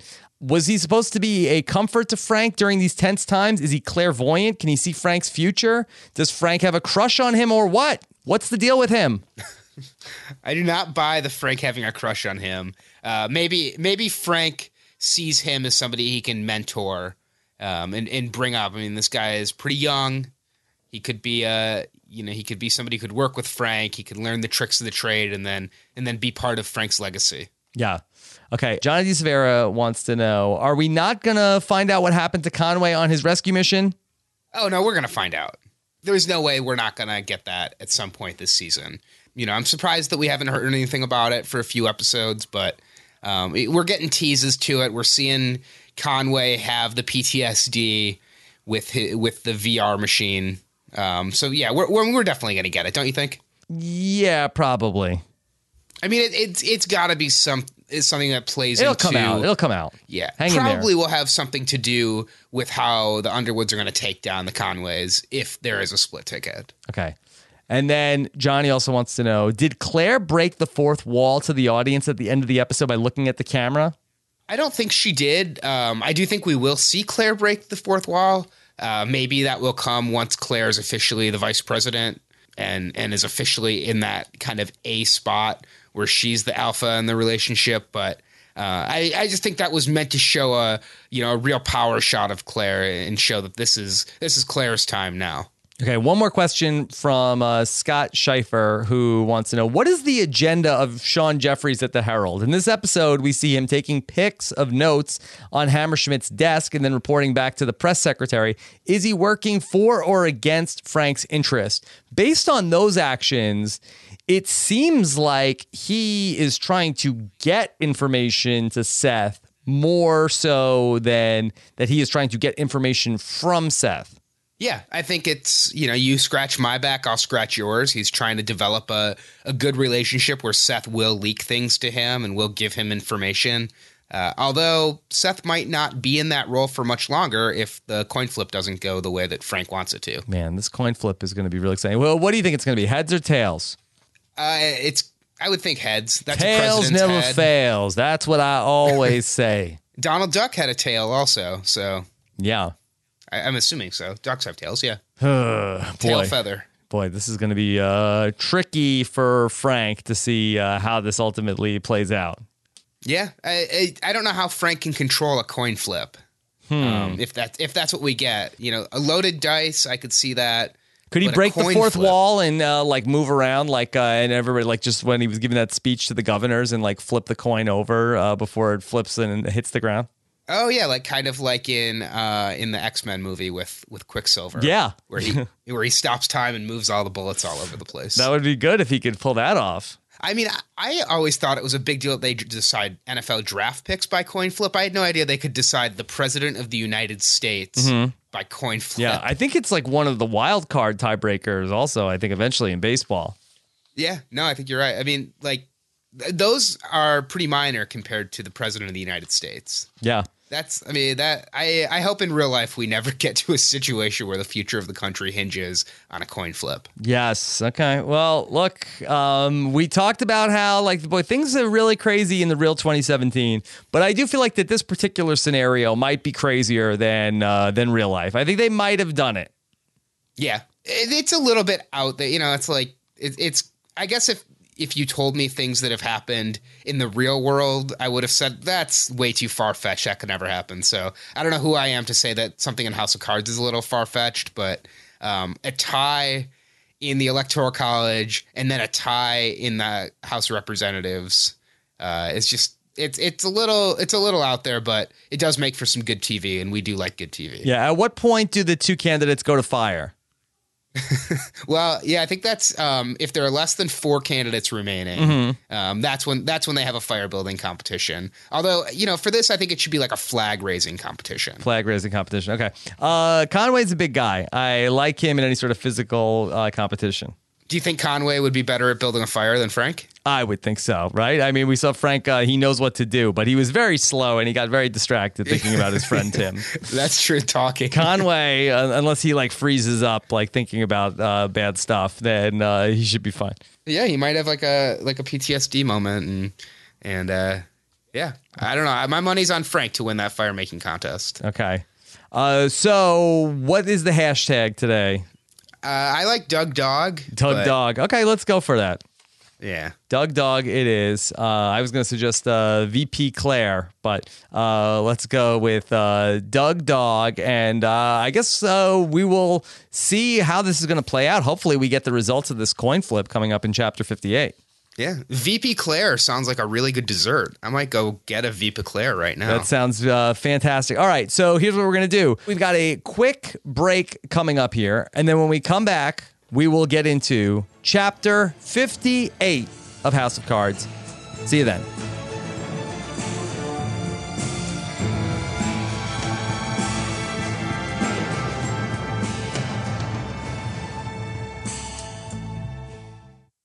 And we're back. Chapter 58. Hail to the chief, President Underwood. oh man, Mrs. President. Madam Acting President Underwood, Zach. It's happening. It's official. yeah, isn't Madam President? I guess it's Madam Secretary. That's the show, right? Yes. Okay, there's not a Madam President. That's already a TV show. Right. No, there is not. Uh, Madam Acting President. And uh, boy, I'm enjoying this new Underwood administration. Yeah, House of Claire. This is great. How's it clear? This is like we're getting like a spinoff. Yeah, we're, we've really flipped the script now. Frank is on his back, and uh, well, we have seen Frank on his back a couple times before, but Claire, Claire is the powerful one. She's in the driver's seat. Yes, and Frank is not in the driver's seat and he is out of power. And Claire, we saw at one point she was even debating whether or not he should have a security clearance. Yeah. No, that I, I wondered, you know, what are we just going to watch her filling out some forms, you know, as putting on her social security number? But no, she was deciding if Frank should get access. Uh, Yeah. and I think I think that that kind of you know symbolizes the entire episode where Claire is not sure where she wants this to go or where she wants uh, where she wants Frank to stand and where she wants him to be in this administration. Yeah.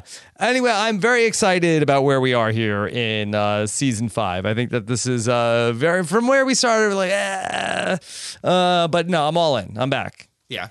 Well, and in the next episode, we're going to be about halfway through the se- We're going to be more than halfway through the season because Yeah. the next episode is episode seven. So I would think that, you know, my guess is that the election storyline will be wrapped up by the end of the next episode, and then we will turn our attention to whatever the uh, back nine storyline is for this episode. Yeah, and Frank better watch himself here because uh, he is losing his grip on things. And I'm surprised that do you feel like that does Claire have Frank's best intentions in mind by not doing what he wants by forcing Congress to vote again? Is this actually what's best for Frank to end up forcing the revote in Tennessee and Ohio?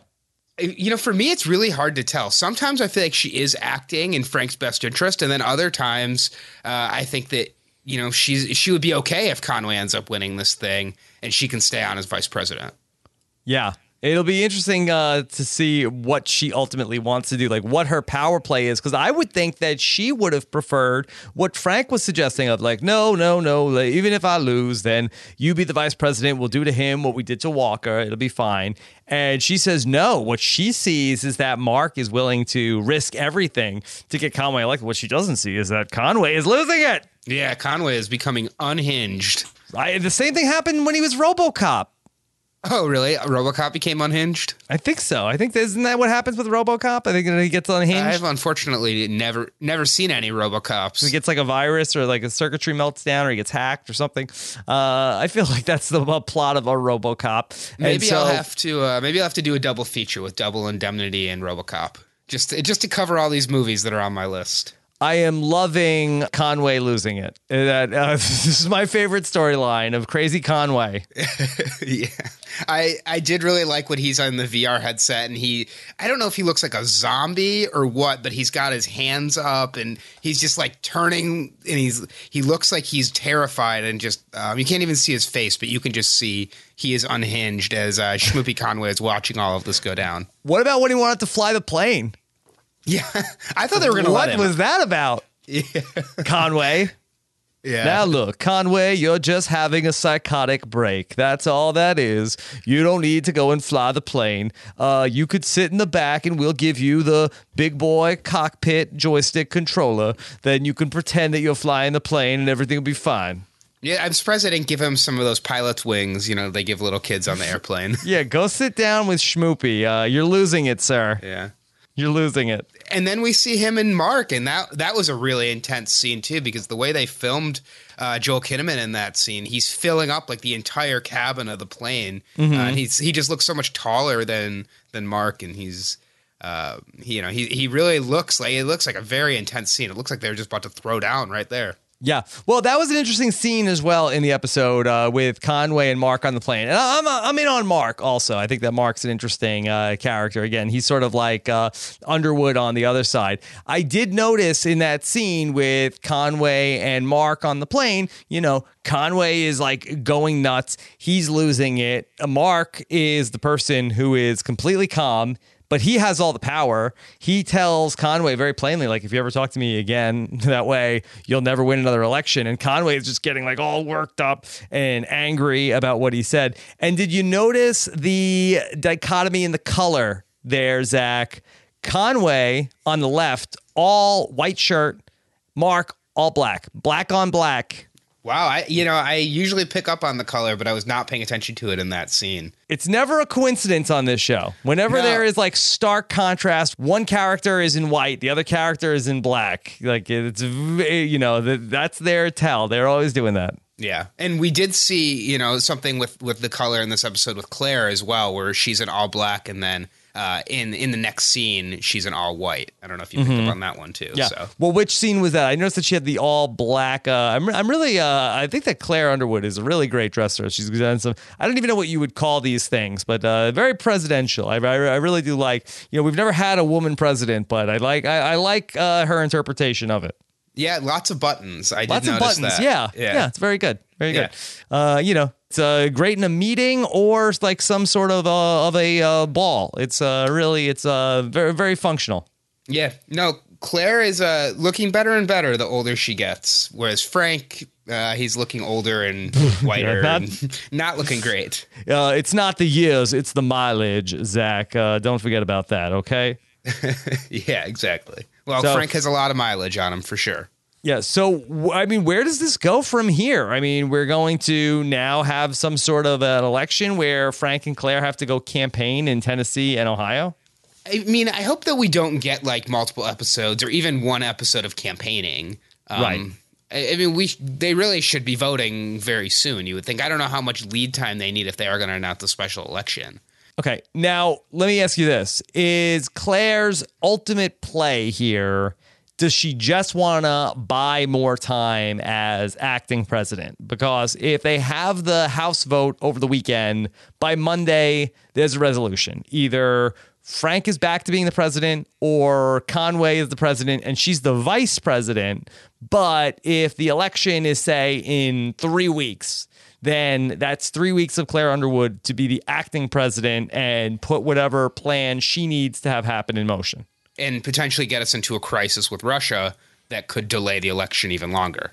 Perhaps. Perhaps. Or some some sort of crisis that could delay this special election. Yeah. Um, I, I mean, if that's the plan, if the plan is to kind of bide some time in order for some other plan to take effect, I would I would believe that.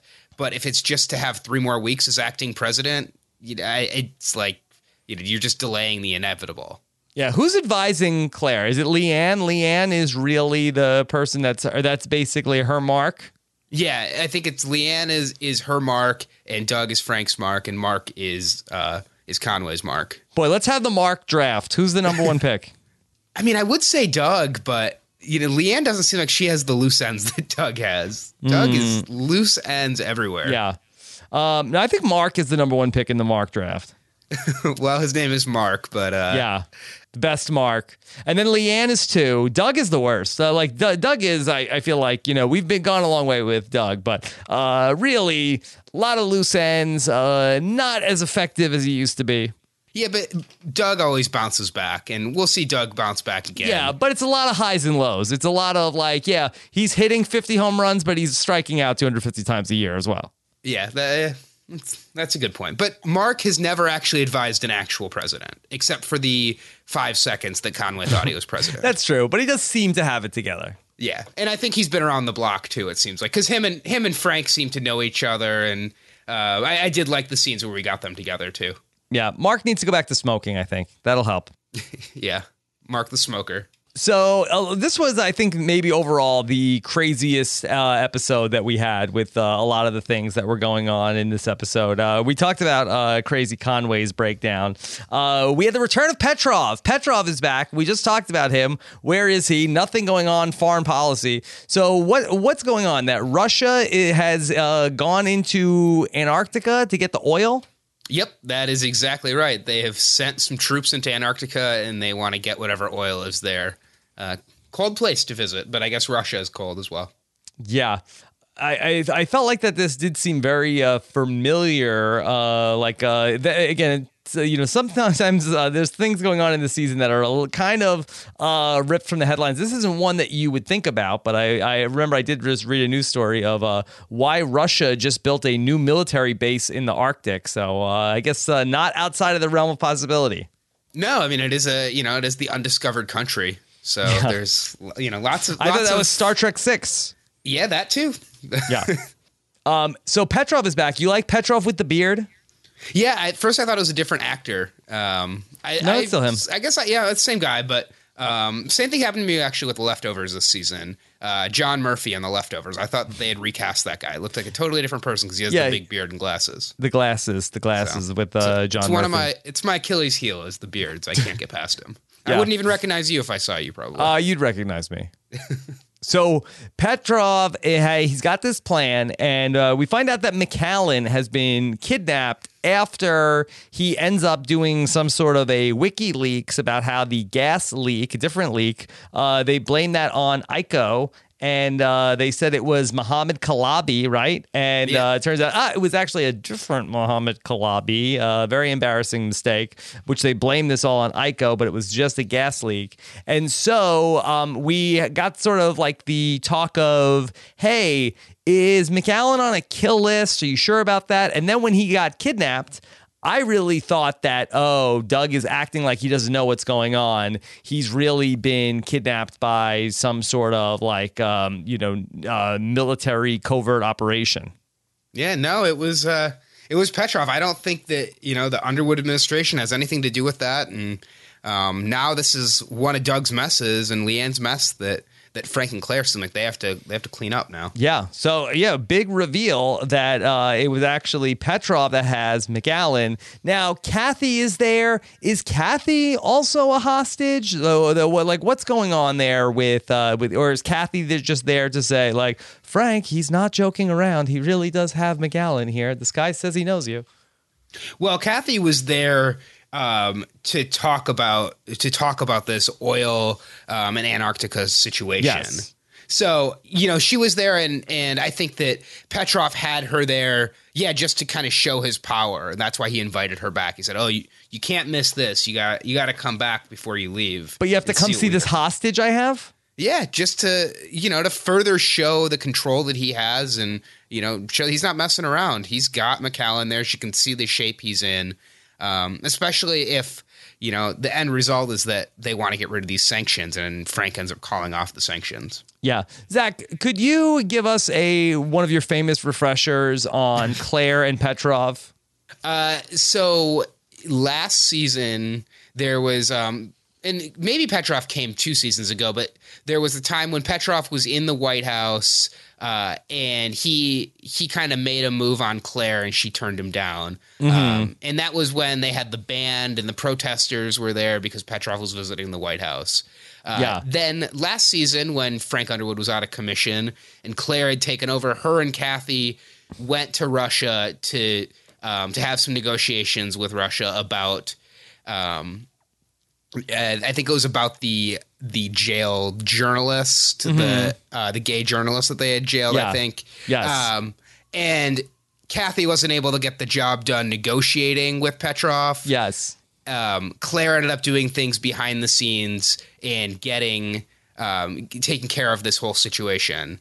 Uh, and that was, I think, the last we saw Petrov. Although there might have been one other trip to Russia. Yeah, well, I, I do think not to fact check you too much. I feel like that might have been earlier in the season. I don't know if that was when Frank was in the coma. I feel like that that was um, when uh, that she was that the journalist was in jail who was he was gay, and then Claire talked to him, but then he ended up committing suicide um, by like because Claire gave him a glass or something like that. Um, and I think that that was part of it. I, I don't think it happened when Frank was in the coma. No, you're right because Frank was there during this because I do remember Frank giving that speech. Right. Um, but then last that season, might have been when she was trying to be the head of the United Nations. I think that that's uh, uh, where she was ambassador to the United Nations, and then uh, and then everybody hated her when that happened during the unpopular Claire era. Yeah, that was that was at least a now we've come one, before. done a full 180. Yeah, everybody loves. Well, thirty percent of people love Claire. At least, I mean, hey, compared to Frank's 19%, I guess, like uh, in the kingdom of the unpopular, uh, the slightly less unpopular is king or queen or madam. yes. So Claire, there's always been Petrov has always kind of pined for Claire over these last few seasons. He's made advances towards her. Um, she's been successful in negotiating with him at least the last time, um, but allowed Cathy to take the credit. But then they leaked that it was actually Claire who uh, who did that to to get Claire a little bit more control. So. Um, a long, rich history between the Petrov organization and the Underwood administration. So the Russians know about everything with Macallan? Yeah, I mean, um, How? I think he's probably, you know, I think he's been leaking to WikiLeaks. Um, and I'm sure he has people who he's been talking to uh, to help him during this time when he's been he's been hidden and and now you know the Russians got wind of it. They were able to catch him. They kidnapped him. So they know that that he's been involved in things with the Underwood, Underwood administration, either by him telling them, um, them torturing him to get it out, or him just willingly giving this information up because he knows how valuable the information is. In the last few episodes, he said, "Stop coming after me, or I'm gonna make things really difficult." So maybe he started setting up, you know, um, different sources that he could talk to and people he could leak this information to, and, and that got reported back to the Russians. All right. So that the Underwoods should just let the Russians take all the oil, right? Yeah, I mean, it seems like that's what they're going to do. And by the end of the episode, they did say they're going to call off the sanctions, and they told Cathy to come back. Yeah. So, um, yep, yeah, just uh, just come right back. No sanctions here. Nothing to see here. I mean, the oil in Antarctica is the least of the Underwoods' uh, concerns right now. Like, you know, in a perfect world, you know, the Russians aren't taking all the oil, but I mean, I feel like with everything the Underwoods have going on, you know, the Russians getting some oil up in Antarctica, I mean, they, they should care less about that right now. Yeah, I mean, the Underwoods have things coming from all sides about this scandal. Um, so you know they got they got to clean up all of these messes, uh, and and Doug is not doing such a great job cleaning up these messes. Yeah, well, Leanne. he's got his own messes going on because uh, we saw everything going on with Lisa in the previous episode, and then uh, due to some of the work of Sean Jeffries, uh, that story moves forward a little bit. That he tells Seth about it. Seth ends up mentioning the name to Doug, setting Doug off to uh, go and try to uh, get some work done on this. Uh, bad news for Lisa. Uh, she's on the junk. Yeah, she talk about unhinged. We see her at the end of the episode sitting on the toilet, just talking and, and saying all of saying all of these things uh, about what had happened, and she looks like she's in really rough shape. Yeah, she is in rough shape, but she does give Sean enough information that Sean ends up going back to Hammerschmidt, and Hammerschmidt drops the hammer on Sean. Yeah, but then we see Hammerschmidt later on in the episode in the Zoe Barnes storage unit, where just all of her stuff is just sitting there waiting for her to return. Yes. Uh, and and he's doing the old pencil trick. He finds the one page that was under the page where Zoe Barnes wrote Doug and Rachel, and he's able to use the the pencil trick to see what she was writing. Yes, in the Zoe storage barn, he goes through all of the files and then he pulls a David and Emma sleigh on the cursed hunted calendar. Yeah, we're seeing so many connections back to Hunted on this season. Yeah, well, I think that's probably what the inspiration for uh, House of Cards season five was. Hunted season one, yes, uh, and he sees on the calendar, yes, the the smoking gun, Doug Stamper slash Rachel Posner. So, did he not know that they knew each other, though? I thought that was kind of public knowledge. I, you know what, honestly, through five seasons of the show, like we watch the show for like two weeks out of the year, you know, once a year for five years. It's hard to remember, like, and, and, there's no previously on. It's almost like the only show. I mean, I'm not sure if any of the Netflix, like Hulu type shows end up doing like a previously on House of Cards. Um, it is especially tricky, and, and they're the shows that need it the most. Yeah. Or at least like, uh, you know, have a YouTube channel where you can go to the YouTube page and see, you know, without because it's hard. I, I want to look up, you know, some of these previously on YouTube videos, but I don't want to be spoiled on anything that happened this season. Like, I don't want to go to the House of Cards wiki or anything right. like that while we're watching it. Or we're on Netflix, you know, have it previously on that I can skip. They did have a season previously on. Um, yeah, but that I mean that that's not that helpful. Well, I've talked about this before with Man in the High Castle, where I, I turned it on and I was like, I don't remember who anybody is on this show. Yeah. Like I watched the whole thing in a weekend a year ago, and now I got to remember like every little detail. Like, uh, like who is this person? I don't even remember. Uh, I remembered Hitler. I remember who, who Hitler was, and uh, that was it. Well, I mean, he's he's probably the most memorable one from that show, but mm-hmm. it is hard to even remember what shows you watch, let alone you know what where you are, what season you've got through on a show, and then what's actually happened on the show. Just because there are, you know, we talked about this in the first in the first podcast. Like, right. Even so if the first episode of the season was a like sort of like episode zero is a previously on where you can sort of like catch like the you know catch up on House of Cards. Yeah. Although if they had a previously on before the episode, a lot of times that previously on can spoil what's actually well, going to happen. Well, then I can the skip it. I can skip it if I don't want to. Okay, but yeah. we don't need to fix Netflix uh, right now. Uh, so yeah, Doug is certainly uh, in some hot water. Where's this story going? Where Hammerschmidt's going to confront Doug about this, and then Doug is going to have to kill Hammerschmidt? Yeah, the Zoe Barnes story that will never go away. I mean, yeah. I, I wonder if we're just going to hear things about Zoe Barnes up until the end of the show. I mean, is there any good reason to not kill Tom Hammerschmidt at this point?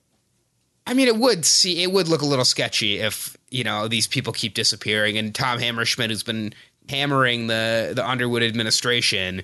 There's 10 million scandals going on right now. Is anybody gonna notice? Uh, you know, uh, Tom Hammerschmidt fell down the stairs. Like, if you could uh, get some sort of somebody to make it look like an accident. Uh, Alshon Jeffery is, I think. Alshon Jeffery, yeah. yeah. Well, Sean Jeffries is out of a job. Where does he end up? In the White House? Well, him and Seth, him and Seth are working pretty well together. So maybe, maybe we get some of that. Um, you know, I, or now Hammerschmidt sees that that Jeffries was right and and goes back and gets Jeffries back. I mean, we've not seen the last of, Jeff, of Sean Jeffries. He'll be back. Big episode for the Congressional Black Caucus. Uh, what'd you think of Conway's gambit to go to the Congressional Black Caucus? I, I kind of loved it when they put him in his place and made him sit outside for an hour, and he's just yeah. you can just see he's seething. Uh, and then he he finally he goes and yeah he finally goes and talks to him and and even Mark is like stop stop you know nope. don't talk anymore don't do it nope nope yeah he didn't even like uh, really attempt to try to like alter his pitch at all. Uh, Schmoopy said like let's cancel this.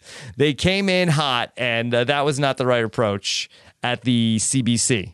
Yeah, he told him he wants to help you help yourself, and uh, it did not go over as well as in Jerry Maguire. Nope, nope, not so good uh, with the Congressional Black Caucus. Uh, do you think that we are going to see more from them, or is that just like a one episode thing with the Conway uh, gamble to go visit them? No, I'm sure we'll see more of them. Womack is a character who's been on and off the show uh, since the first season. Uh, and I did, you know, we've talked a lot about people playing roles and um, people acting, and uh, they did call it a charade. Mm-hmm. Conway called it a charade. So um, and there were a couple other lines in this episode too about people acting. So. Yes. Okay. Well, Conway is acting really uh, crazy. He's acting uh, like Boo Boo the Fool. yeah, he is. He's acting like a douche. Yeah. All right. Um, I want to talk about Yates. What is going on with Yates? Uh, first off, we had the scene where the tour guide was giving a tour of the uh, press office. Um, should they reopen the pool underneath the, the press room for Frank Underwood to exercise? I was thinking that they might have to. I did wonder, not to take us too much off to- topic, but we saw Frank exercising. We saw him working out really hard, being sore at the end of the episode. He can't With his even get up personal his trainer. back. Yeah. yeah, um, with his with Eric, the personal trainer. But Oh, boy. uh, you know, they talked about how FDR was in a wheelchair, and I was wondering, is this foreshadowing? Are we going to see uh, an immobile Frank, and, and maybe he does he does start doing some swimming? We've seen uh, lots of different forms of exercise from Frank Underwood through the years: rowing, running, now spin class. So Okay, speaking of exercise, let's get back to Yates here. Yeah, we buried the lead with in the briefing room. How is this possible? How on earth is this possible, Zach Brooks? you know, I would think that there would be cameras in there at the very least, uh, You or somebody so. walking in. Some sort of Uh, a live feed somewhere. Yeah, somebody has to find out about this. Uh, although, you know, what what is Claire Underwood going to do? Maybe she'll fire Yates, but you know, not like they have that much leverage because he can just say, "Well, I've been, you know, I've been sleeping with the first lady," and and there's a whole other scandal for the Underwood administration. So many people work in the White House, I, and I've never visited uh, the White. Have you been to the White House? I haven't. I've been outside, but never inside. Yeah, I, I, I'd like to, you know, someday get a uh, White House tour, and I've never been there. But from what I understand, and there was a lot of talk of this in the news because uh, when the Trump administration came in, they were talking about moving the press pool to another building and outside of the White House, and they said, well, you sort of like uh, there's so many people that work there. When something's going on, you really like get a lot more, and if you moved it to a separate room that wasn't where everybody's working, there, I, I can't imagine that this is possible that you could be having sort of like uh, indiscriminate sexual intercourse at the podium. Yeah. It was as ridiculous as it was. I kind of loved it. I thought it was like a really funny and really crazy out there scene, but it it did not feel realistic at all. I, I can't see this happening unless it's like two in the morning. But it it seemed like it was the Seemed like it was day. broad daylight. yeah.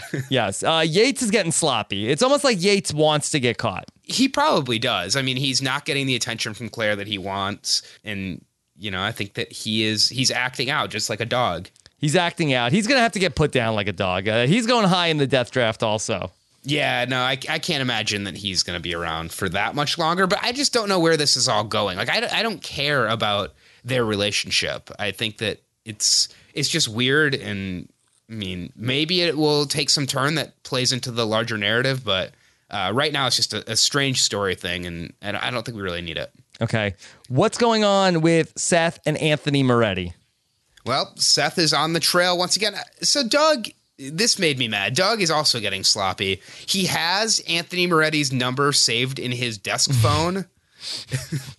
I mean, maybe that's caller ID, but you know, Yeah. he's just like not covering his tracks at all. He even tells Seth, "I signed the papers; they're sitting on my desk." Like, just lets him go right into his office. Okay, so to me, uh, my read on that was that Laura Moretti has not changed the phone number on caller ID at her house.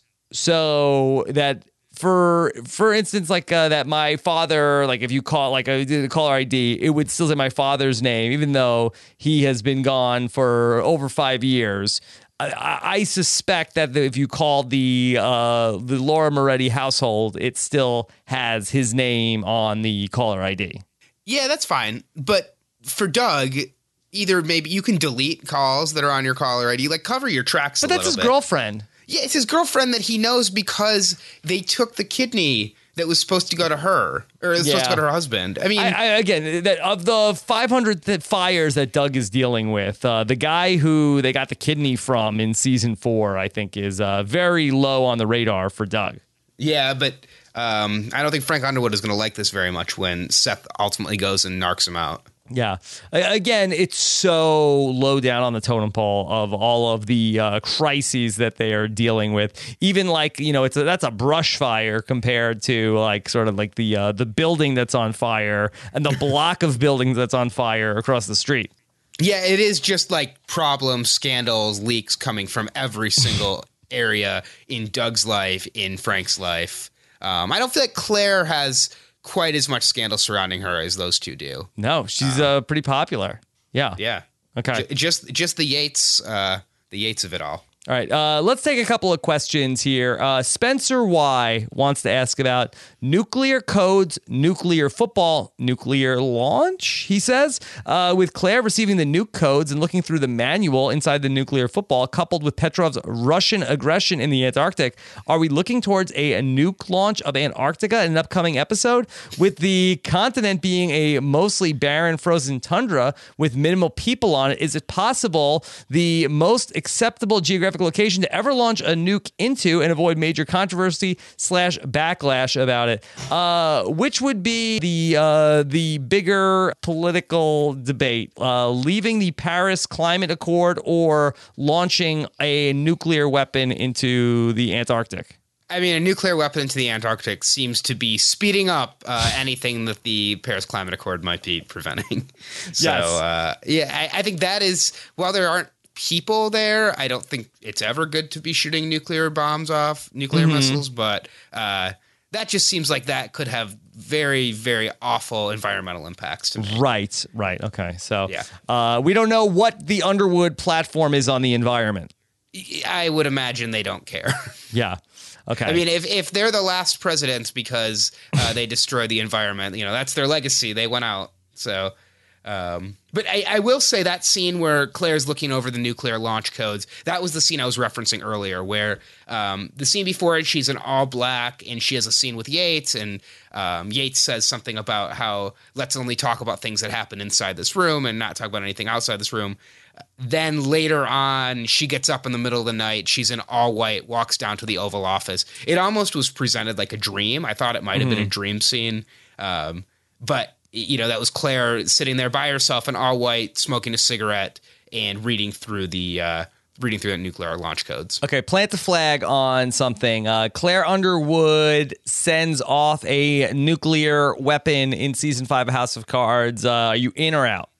I'm out on actually sending one off. I don't think you know what we've gotten close to that before on this show, uh, and a lot of times it's it's nukes are used as part of the chessboard, but they're never actually fired off. That's mm. just not what this show is.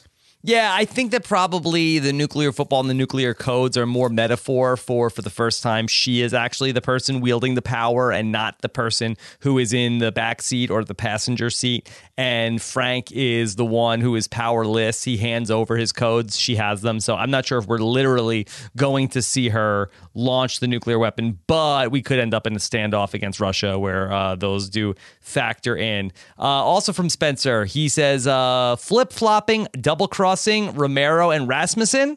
With Congressman Rasmussen freaking out that the presidential vote was going to the real voters in Ohio and Tennessee instead of being decided by Congress, are we to interpret that Claire made the right decision to not use Congress because Frank would have lost the vote? Also, when will someone on Frank's side find out that Congressman Romero is Conway and Usher's inside guy and punish him for it? I feel like Romero's comeuppance is forthcoming, but I would rather see how the show gets to it sooner than later. Yeah, there, we got a lot with Alex that we have not touched on yet. Um, and it was interesting to see that him and Rasmussen were working together, that he was the reason why Rasmussen stood up to Frank uh, earlier on. And uh, it, you know, I, I'm I'm interested to see where it goes. I don't think we're going to see Alex getting his comeuppance just yet. I think uh, if Frank was going to find out about what he's doing, he would have found out about it pretty quickly. So this might be uh, kind of a longer term adversary for Frank um, you know, for a little bit longer this season, maybe into future seasons. Um, but it was it was good to see to see that going on. It- you know, I actually thought at the beginning of the episode that, and I wrote down that Alex is actually not working with Conway anymore, and um, you know that he that he was interested in making a deal, that he wanted to be whip. So um, you know, it's, it's it's interesting to see how he's kind of playing the Frank Underwood game that we saw. Uh, we're just seeing it from the other side. Okay. Zach, we've made it through the last three episodes of House of Cards. When we come back in our next podcast, we will talk about episodes 59, 60, and 61. Probably uh, get to that, I'd say, midweek of next week or so. So uh, be on the lookout for that. Anything else from chapter 58 that you want to mention? Uh, no, I, I mean I'm excited to see where this season is going. I think things are really heating up uh, on lots of different, Especially in the Antarctic. and in the uh, Claire Underwood bedroom as well, Yes. and the and the Laura Moretti bedroom. Yes. lots, lots of, um, and in the the press briefing room. Yes, lots Sex of hooking everywhere up, on this sex show. everywhere here in House of Cards uh, season five. What do you think of uh, hashtag Zoe Storage Barn? I do like Zoe Storage Barn. Originally, I was going to say Mark Draft, but uh, yeah, I, I like Zoe Storage Barn. That was a good one. that's very good. And uh, ironically, uh, Rachel is buried in a Zoe Storage Barn as well. So uh, under interesting. one. Yeah. There you go. All right. Uh, follow the great Zach Brooks on Twitter. He is at BrooksZA. I am at Rob Cesternino. Uh, can't wait to come back and talk about chapters 59, 60, and 61 in our next podcast. Take care, everybody. Have a good one. Bye.